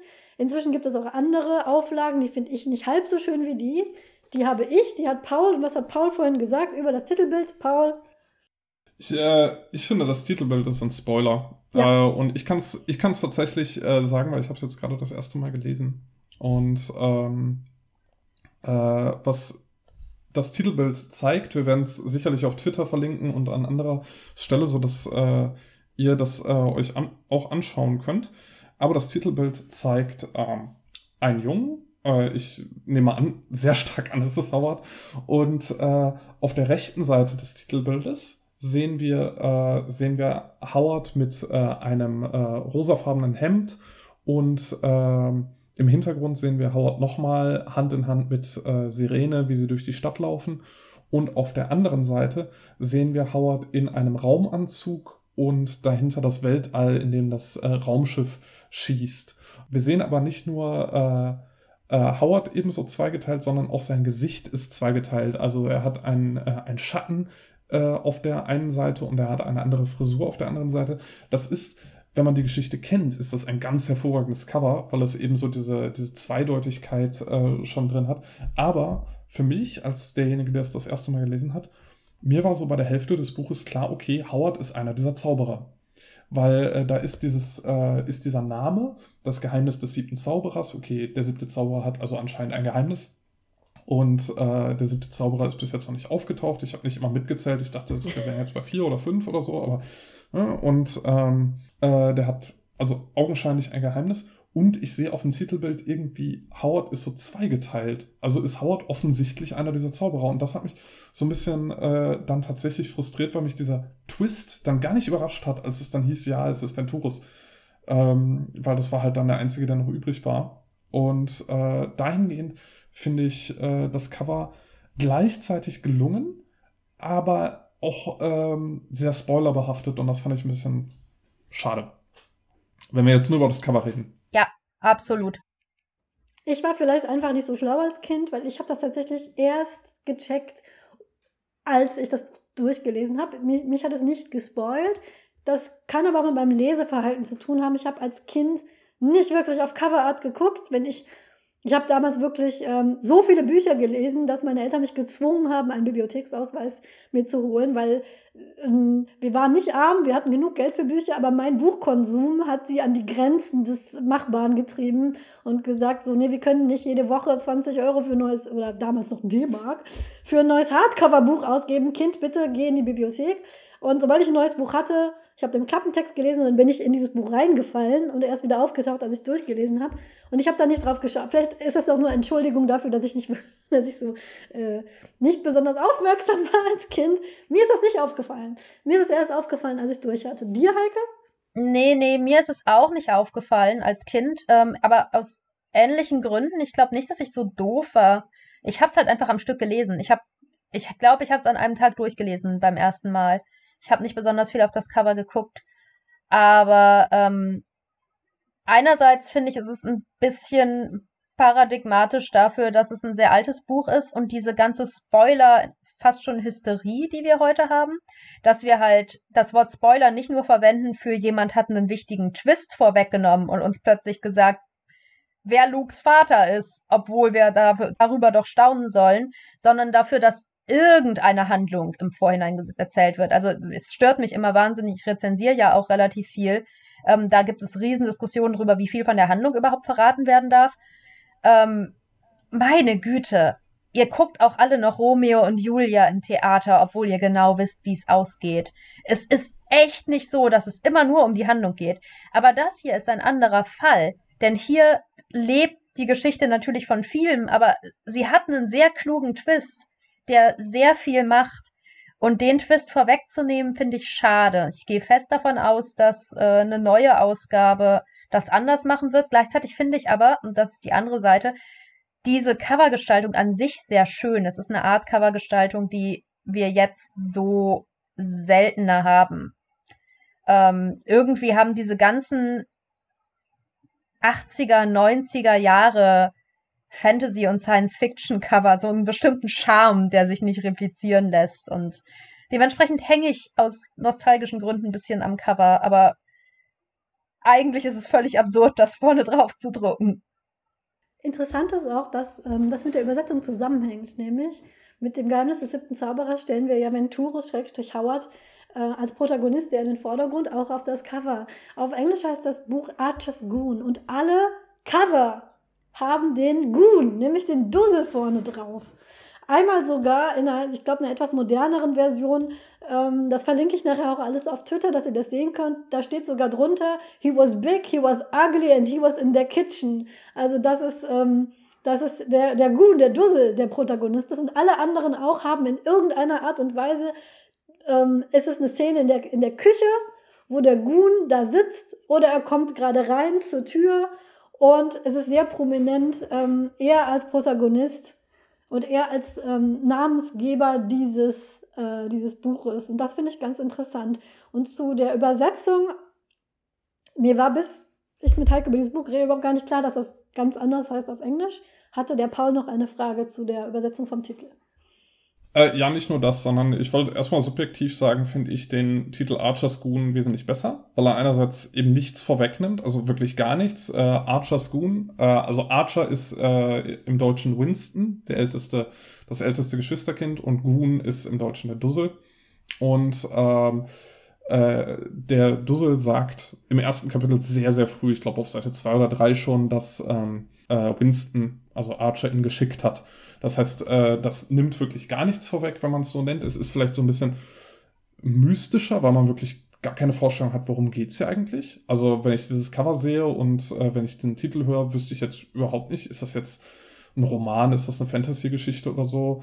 Äh, ja, okay, der ist so, so hünenhaft, ne? aber vielleicht wird man es daran sehen, aber ansonsten wüsste ich es jetzt nicht. Und beim Geheimnis des siebten Zauberers, da weiß man dann schon irgendwie so ein bisschen, äh, wird da schon sehr viel mehr äh, vorweggenommen, finde ich. Und äh, deswegen gefällt mir das besser. Äh, also Archer's Goon gefällt mir besser. Und äh, eine Sache, die mich irritiert hat, und äh, da hatten wir uns im Vorfeld des, des Podcasts schon ein wenig drüber unterhalten, fast schon gestritten, möchte ich sagen. Das ist Goon, wird, wie gesagt, mit dem Wort Dussel übersetzt. Und ähm, äh, Dussel ist dann eben eine der Hauptfiguren, die eben auch in fast jedem Kapitel oder sogar in jedem Kapitel vorkommt und sich am Ende als Erskine entpuppt und äh, das fand ich, äh, ich wusste, während ich das gesamte Buch gelesen habe, hatte ich keine Ahnung, äh, wie es im Englischen heißt. Ich habe es mich aber die ganze Zeit gefragt, wie heißt denn dieses Wort Dussel im Englischen und was bedeutet das? Und äh, weil es mich komplett irritiert hat. Es ist ein Wort, was in meinem Sprachgebrauch jetzt 30 Jahre nachdem das Buch raus ist, oder 35 Jahre lang, nicht vorkommt. Ich, ich sage Dussel eigentlich nicht, wenn dann sage ich Trottel oder so. Und ähm, äh, die einzige Assoziation, die ich mit dem Wort Dussel hatte, war eben äh, Duck, also der, der äh, etwas verpeilte Neffe, äh, nee, nicht Neffe, Vetter von, von Donald Duck. Und äh, das war so die einzige Assoziation, die ich damit hatte. Das, äh, diese Figur, Dussel Duck, passte aber natürlich für mich zumindest überhaupt nicht auf äh, diesen hünenhaften und grobschlächtigen und äh, sehr straightforward Erskine bzw. Goon. Und ähm, als ich dann gelesen habe, und da wird, wird Heike gleich äh, mich äh, korrigieren, und zwar vollkommen zu Recht, das sage ich auch gleich vor, äh, vorweg, äh, als ich gelesen habe, dass es im Original Goon heißt, da fand ich, war das das wesentlich bessere Wort, was es wesentlich besser trifft. Ich verbinde mit Goon, äh, ich verbinde mit Goon vor allem äh, Eishockey. Also das sind dann so Schlägertypen, die dann nicht gerade äh, clever im Spiel sind, nicht gerade taktisch versiert, sondern die dann halt die gegnerischen Spieler ausnocken. Das sind Goons im Eishockey und das äh, verbinde ich damit eher, also wirklich Schlägertypen oder äh, auch Handlanger. Und ich hätte es tatsächlich dann eher als Handlanger übersetzt. Ähm, das hätte vielleicht äh, in einige äh, Kontexte, wie es im Buch verwendet wird, nicht so gut gepasst, weil das, das passt dann irgendwie nicht mehr mit Handlanger. Aber das hätte mein Verständnis am Anfang nicht so äh, sehr getrübt. Aber äh, Heike, du hast, äh, du hast mich dann korrigiert, zu Recht, und das kannst du jetzt auch nochmal on tape machen.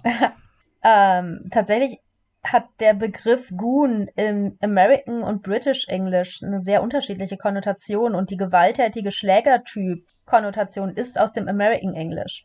Während Goon in British English wirklich vor allen Dingen eben dieses Trottelige hat. Also so ein Idiot, sagt Leo, sagt nicht ich. Wir wollen uns das Wort Idiot abgewöhnen. Aber, ähm, also Leo ist keine Person. Leo ist Leo Online Dictionary, wo ich immer nachgucke, weil man da so nett auf den nächsten Begriff klicken kann, mir das Interface besser gefällt als bei den anderen. Aber ähm, jedenfalls glaube ich, die Konnotation ist schon richtig getroffen.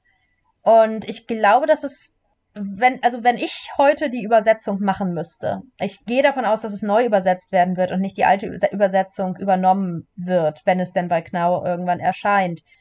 Ähm, den Dussel würde ich lassen tatsächlich. Und zwar aus zwei Gründen. Erstens, weil Begriffe wie Trottel sind noch mal ein bisschen stärker. Dussel hat so ein was Freundliches, harmloses. Und es sorgt dafür, dass wir den Dussel auch relativ schnell als freundlich und harmlos begreifen. Zweitens, es ist sehr viel einfacher im englischen Sprachgebrauch aus dem Wort Goon, aus der Bezeichnung heraus, tatsächlich auch einen Eigennamen zu machen, als etwa aus sowas wie Schlägertyp. Und ich behaupte, dass wir das Wort Dussel eigentlich fast nur noch als Vorname einer Zeichentrickfigur kennen, ähm, hilft hier sogar dem Buch seinen Twist vorzubereiten. Denn wir vergessen, dass Dussel kein Eigenname ist. Wir vergessen, dass wir gar nicht wissen, wie der Dussel wirklich heißt. Wir sind so sehr daran gewöhnt, dass Dussel ein Name ist und er halt jetzt der Dussel ist, dass wir uns sehr spät, also ich, ich weiß nicht, vielleicht sind andere Leute klüger, aber eigentlich fragen wir uns erst sehr spät, wie dieser Typ eigentlich wirklich heißt und wieso wir das nicht wissen. Und genauso wie die Familie Sykes sich sehr schnell an ihn gewöhnt und ihn irgendwie als Familienmitglied akzeptiert, hilft dieser nette Begriff Dussel, der eigentlich auch fast schon ein Name ist, uns durchaus auch dabei, äh, das anzunehmen und zu sagen, ja gut, er ist halt der Dussel ich mag das Harmlose, dass das hat ganz gerne. Ähm, wir reden ja hier oft über Übersetzungen und deswegen möchte ich die Übersetzerin tatsächlich nennen. Ich habe sie nachgeschlagen. Übersetzt wurde das Buch damals von Ingrid Weichselbaumer was ich sehr interessant finde, sie ist Österreicherin. Was man, finde ich, dem Buch nicht anliest. Manchmal liest man Büchern an, aus welcher Ecke Deutschlands ein Übersetzer oder eine Übersetzerin kommt. Das ist hier nicht der Fall. Ich finde, sie hat das sehr gut gemacht. Und ich bräuchte keine neue Übersetzung, aber das ähm, wird der Verlag dann wohl entscheiden. Sie lebt immer noch, ich weiß nicht, ob sie noch arbeitet. Und die ähm, Titelillustration kommt von einem Künstler namens Klaus Steffen. Ich finde gerade die Umschlagillustrationen und die Übersetzungen, das verschwindet immer so ein bisschen, wer das gemacht hat. Das ist ja auch viel Arbeit. Deswegen finde ich das immer wichtig, das zu nennen. Interessant finde ich, dass man Archer umbenannt hat. Keiner der anderen Zauberer ist und Hexen ist umbenannt worden. Die haben alle ihre Namen behalten. Und ich frage mich, warum. Ob Archer vielleicht nicht nach. Ähm, interessant, ich habe äh, im Wikipedia-Eintrag des Buches auf Englisch stehen alle Geschwister und was sie machen. Und bei Archer steht Money, Power und in Klammern steht dahinter Electricity and Gas, um, zu, um äh, klarzustellen, dass es um welche Art Power es geht. Also das ist mir nicht aufgefallen, bis Paul es angemerkt hat. Das ist tatsächlich ein schönes Wortspiel. Und vielleicht klingt Archer für deutsche Ohren, klang damals nicht wie jemand, der Macht und ähm, Geld verwaltet. Da hat man dann lieber Winston genommen. Ich kann es mir nicht. Heute denke ich bei Archer an diese Spionserie auf Netflix. Ich weiß es nicht, ob man das übersetzen wird oder nicht. Ich habe mich an Winston irgendwie gewöhnt. habe mich auch an Winston gewöhnt. Ähm, es sorgt für einen Übersetzungsfehler in der Aus Ausgabe, die wir haben, Ja, ähm, weil der Dussel zwei Buchstaben versucht einzugravieren, ganz am Anfang in eine Tasse, um Howard wissen zu lassen, wer er ist. Und die Stelle macht keinen Sinn, ja. weil Howard sieht die Zeichen und fragt sich, was das ist, und der Dussel hat ein V eingeritzt, um Venturus zu zeigen, dass er weiß, wer er ist. Und Howard fragt sich, ob es ein auf den Kopf gestelltes W für Winston ist. Und ich habe mir als Kind den Kopf darüber zer- zerbrochen. Ihr glaubt es nicht. Wie kann ein auf den Kopf gestelltes W aussehen? Es wäre so einfach gewesen, es richtig zu übersetzen. Das ist der einzige Übersetzungsfehler darin. Den finde ich ein bisschen schade. Ähm, weil natürlich, wenn er Archer heißt, das A und das, das könnte ein auf den Kopf gestelltes V und so weiter.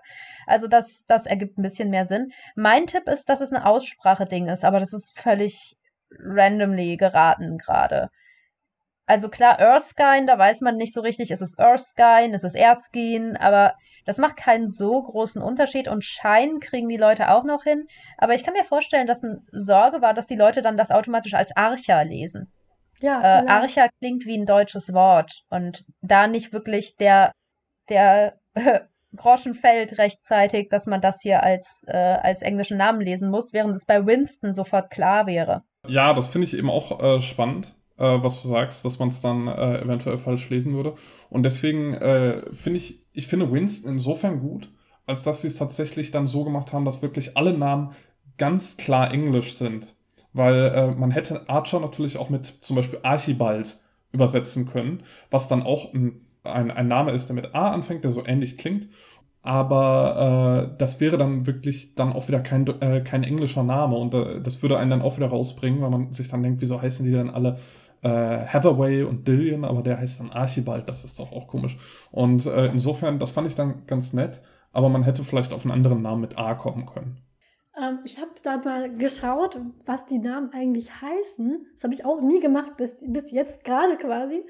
Und ähm, Erskine äh, oder Erskine oder Araskane ist ein gälischer Name. Und ähm, das ist eine Stadt. Und der Name dieser gälischen Stadt, ich, hab, ich kann kein Gälisch, ich habe das jetzt ganz schlimm ausgesprochen, aber ich weiß, dass eine unserer Hörerinnen äh, Gälisch kann, die wird mich sicherlich korrigieren. Und der Name bedeutet von der Höhe der Klippe, also etwas ganz Hohes. Das finde ich charmant. Also es ist ein, ein, schottisches, ein schottischer Ort mit einem gälischen Namen, der etwas Hohes bedeutet. Und ähm, Torquil ist auch ein ähm, schottisch-gälischer Name. Und es ist der, ähm, äh, referiert auf den Donnergott, ähm, auf Thor. Also, ähm, und Torquil hat ja direkt der erste Auftritt, ähm, wo wir mit Torquil in Verbindung kommen, sind Trommeln. Die schlagen und nicht aufhören zu schlagen. Und das ist äh, irgendwie ganz nett. Also die, die Namen haben durchaus Bedeutungen. Anscheinend hat sich Diana Wynne Jones sehr viel bei gedacht. Ich finde es umso trauriger, dass ich so lange diese Verbindung nicht ziehen konnte zu dieser Person, weil ich hätte sie gerne einige Sachen gefragt. Das geht jetzt leider nicht mehr. So, dann haben wir mehr oder weniger über alles geredet und ich glaube, es wird die längste Folge bisher, aber das finde ich auch gut, weil es ist einfach ein schönes Buch. Ich hoffe, es hat dir auch gefallen, Paul. Ich habe so den Vibe mitbekommen von ähnlich wie wir. Wir haben Schlimmes Ende gelesen, können sagen, das ist qualitativ ein tolles Kinderbuch. Für uns wird es die Bedeutung einfach nicht mehr haben, die es für dich hat, aber wir können sehen, warum. Und äh, ist es bei dir so ähnlich? Das, was ich von dir mitgenommen habe, Äh, es ist ein, ein insofern tolles Buch, als dass wir ja jetzt herausgestellt haben, wie viel Gedanken sich da gemacht wurde. Also es ist nicht so, dass da einfach drauf losgeschrieben wurde, sondern äh, da steckt unglaublich viel Liebe zum Detail drin. Das äh, finde ich immer super. Und äh, die Charaktere sind klasse. Ich fand es tatsächlich äh, beim Lesen ein bisschen anstrengend, aber je mehr ich darüber mit euch rede, desto, desto besser gefällt mir das Buch und desto mehr Lust bekomme ich eigentlich auch, es jetzt gleich wieder anzufangen neu äh, und nach diesen ganzen ähm, Details zu suchen. Ich glaube, was mir nicht so gut getan hat beim Lesen, ist, dass ich gar keine Ahnung hatte, was mich erwartet. Also ich wusste nur, es geht irgendwie um Zauberer und mehr äh, wusste ich nicht. Und äh, vielleicht, vielleicht, wenn ich ein bisschen mehr gewusst hätte, was mich erwartet, dann hätte es mir von vornherein besser gefallen, weil ich mich dann anders darauf eingelassen hätte. Aber vielleicht hätte das auch die, die Magie zerstört, wer weiß. Also, äh, weil man vielleicht gar nicht weiß, was auf einen zukommt. Weiß ich nicht. Ich fand jetzt diese äh, Diskussion auf jeden Fall super und äh, zum, Urteil, äh, zu, zum Buch bilde ich mir dann ein Urteil, wenn ich es das zweite Mal gelesen habe. ich habe mich auch sehr gefreut. Ich werde diesen Moment nie vergessen, wo Heike diesen Namen dieses Buches erwähnte und diese ganzen Erinnerungen in mich hin zurückfluteten, als ich dann googelte und dieses altbekannte Cover von diesem Buch, was ich so unzählig, ich kann es nicht mehr zählen, wie oft ich es gelesen habe. Ich habe es allein jetzt noch mal zweimal durchgelesen. Es ist einfach dieses Gefühl, in ein geliebtes Buch wieder einzutauchen, ist ein so schönes Gefühl, das kann ich kaum beschreiben. Man weiß genau, was kommt, man weiß, oder erinnert sich vage, jetzt kommt diese Szene, die mir so gut gefallen hat. Und allein, dass ich diese Erfahrung wieder machen durfte, wieder zurück in so ein Buch zu sinken, ne, diese, ähm, wie, wie, wie in ein Haus wieder hineinzugehen, was man als Kind sehr oft betreten hat und all diese Ecken und Enden wieder zu sehen, die einem so gefallen haben und wieder auch neue Dinge zu sehen aus neuer Perspektive als Erwachsener. Dafür bedanke ich mich sehr. Und ähm, mir hat das auch sehr gefallen, mit euch darüber zu reden. Heike, wir haben darüber geredet. Was stellen wir denn in unser Tropenhaus hinein? Also der Vorschlag kam von Paul. Wir hatten alle Vorschläge gemacht, aber ich glaube, Paul hat einfach wirklich mit Abstand den besten gemacht. Paul hätte gerne die 2000 Wörter im Tropenhaus. Und ich glaube, das sollten wir so machen. Ja. In unserem Tropenhaus fliegen ab jetzt 2000 schreibmaschinengeschriebene Wörter rum, die überhaupt keine magischen Kräfte haben und gleichzeitig unglaublich viele und alle Magie der Welt in sich tragen. Und wie großartig ist es, dass wir diese 2000 Wörter jetzt hier haben, die wahrscheinlich gleich in ein paar Minuten von uns in irgendeine Ecke gepfeffert werden und dann da jahrelang liegen. Aber es wird unordentlich im Tropenhaus und damit müssen wir leben. Ja, und ich habe jetzt nochmal nachgeschaut, weil wie, wie, wie viel ist sowas? Ich habe als Kind immer gedacht, naja, 2000, das klingt sehr viel. Als Erwachsener habe ich gedacht, das klingt nicht nach viel. Ich habe jetzt mal geschaut, ich in meinem Beruf denke Normseiten, in Anschlägen. 1800 Anschläge sind eine Seite. Ungefähr 250 Wörter. Das sind also etwa 8 bis 10 Seiten. Das finde ich ist okay. Dafür, dass man keine Steuern bezahlen muss, ist das nicht, ist das nicht so viel. Und ähm, diese acht bis zehn Seiten fliegen jetzt hier rum. Was drin steht, weiß niemand, das ist auch egal. Und höchstwahrscheinlich steht das drin, worüber wir uns jetzt zwei Stunden lang darüber unterhalten haben. Ich bedanke mich herzlich, dass ihr über dieses Buch mit mir geredet habt, dass ich es nochmal entdecken durfte als Erwachsene, dass ich es meiner Tochter vorlesen konnte und sehe, wo, worauf sie reagiert hat, was sie daran gut fand. Und vielleicht nimmt sie es als Erwachsene auch nochmal in die Hand. Das würde mich sehr freuen. Wir verabschieden uns beim Worüber reden wir beim nächsten Mal? Ich glaube Walter Mörs. Den Blaubeeren. Ihr könntet, ihr könntet alle schon mal präventiv die 13,5 Leben des Captain Blaubeer lesen, denn ich glaube, das steht ziemlich weit oben auf der Liste von Büchern, über die wir gerne sprechen wollen. Diesmal kennen Paul und ich das Buch sehr gut und Angela hat es nie gelesen. Und genau wie zu Neil Gaiman habe ich eine eher unbeliebte Meinung. Ich glaube, ich habe meine Meinung zu Neil Gaiman gar nicht gedroppt. Die ist aber auch irrelevant. Neil Gaiman ist eine, eine fantastische Person und alles, was ich von ihm als Mensch gehört habe, finde ich gut. Aber ich bin nicht so ein, in meiner Generation und in, in so, was ich, ne, Leute, so mit denen ich viel zu tun habe, die finden Neil Gaiman und Walter Mörs immer sehr toll und ich bin immer dann so, ich habe nur sehr wenig von diesen Menschen gelesen und ich fand eigentlich nicht alles so gut und man will da das gar nicht zu laut sagen, weil man sonst einen Schwarm äh, ärgerlicher Menschen am Hals hat. Aber für euch, ich glaube, wenn ähm, mir Paul und Heike sagen, 13,5 Leben ist Captain Blau, es ist ein Buch, was ich gut finden würde, dann würde ich das in der nächsten Folge, wo wir alle drei zusammensitzen, würde ich das gerne lesen und ihr könnt es auch lesen. Wann diese Folge kommt, wissen wir nicht. Äh, wir haben aufgegeben, diesen Podcast streng durchzuplanen, weil immer irgendwas dazwischen kommt. Von daher, die nächste Folge ist wieder mit mir und Paul und was wir da besprechen werden, überlegen wir uns noch. Vielen Dank dass ihr mit mir über dieses Buch geredet habt. Macht Idiot, bis zum nächsten Mal. Danke alle, die uns über zwei Stunden zugehört haben. Schönen Abend. Danke fürs Zuhören. Lest das Buch. Knau Verlag. Wir gucken, wir wollen es haben. Bringt es wieder raus. Ja, bringt es raus mit einem schönen Cover und einer schönen Übersetzung. Aber bitte lasst uns Winston. Wir mögen Winston. Wir mögen Winston. Bitte lasst Winston. Ihr müsst nur das mit den Buchstaben auf der Tasse. Und den Dussel. Genau, den Dussel auch. Sonst Macht, was ihr möchtet. Am besten ihr sprecht die ganze Übersetzung genauestens mit uns ab, ehrlich gesagt. Ruft uns an, ja, äh, wir, wir stehen da gerne zur Verfügung. Die Fan-Community ist klein, aber sie ist da. Sie ist da und sie nimmt es sehr ernst. Und ich hätte das gerne als Hörbuch. Ja, genau. Wir, wir, äh, wir, äh, wir schicken euch Sprechervorschläge. Da, da sind wir auch sehr aktiv.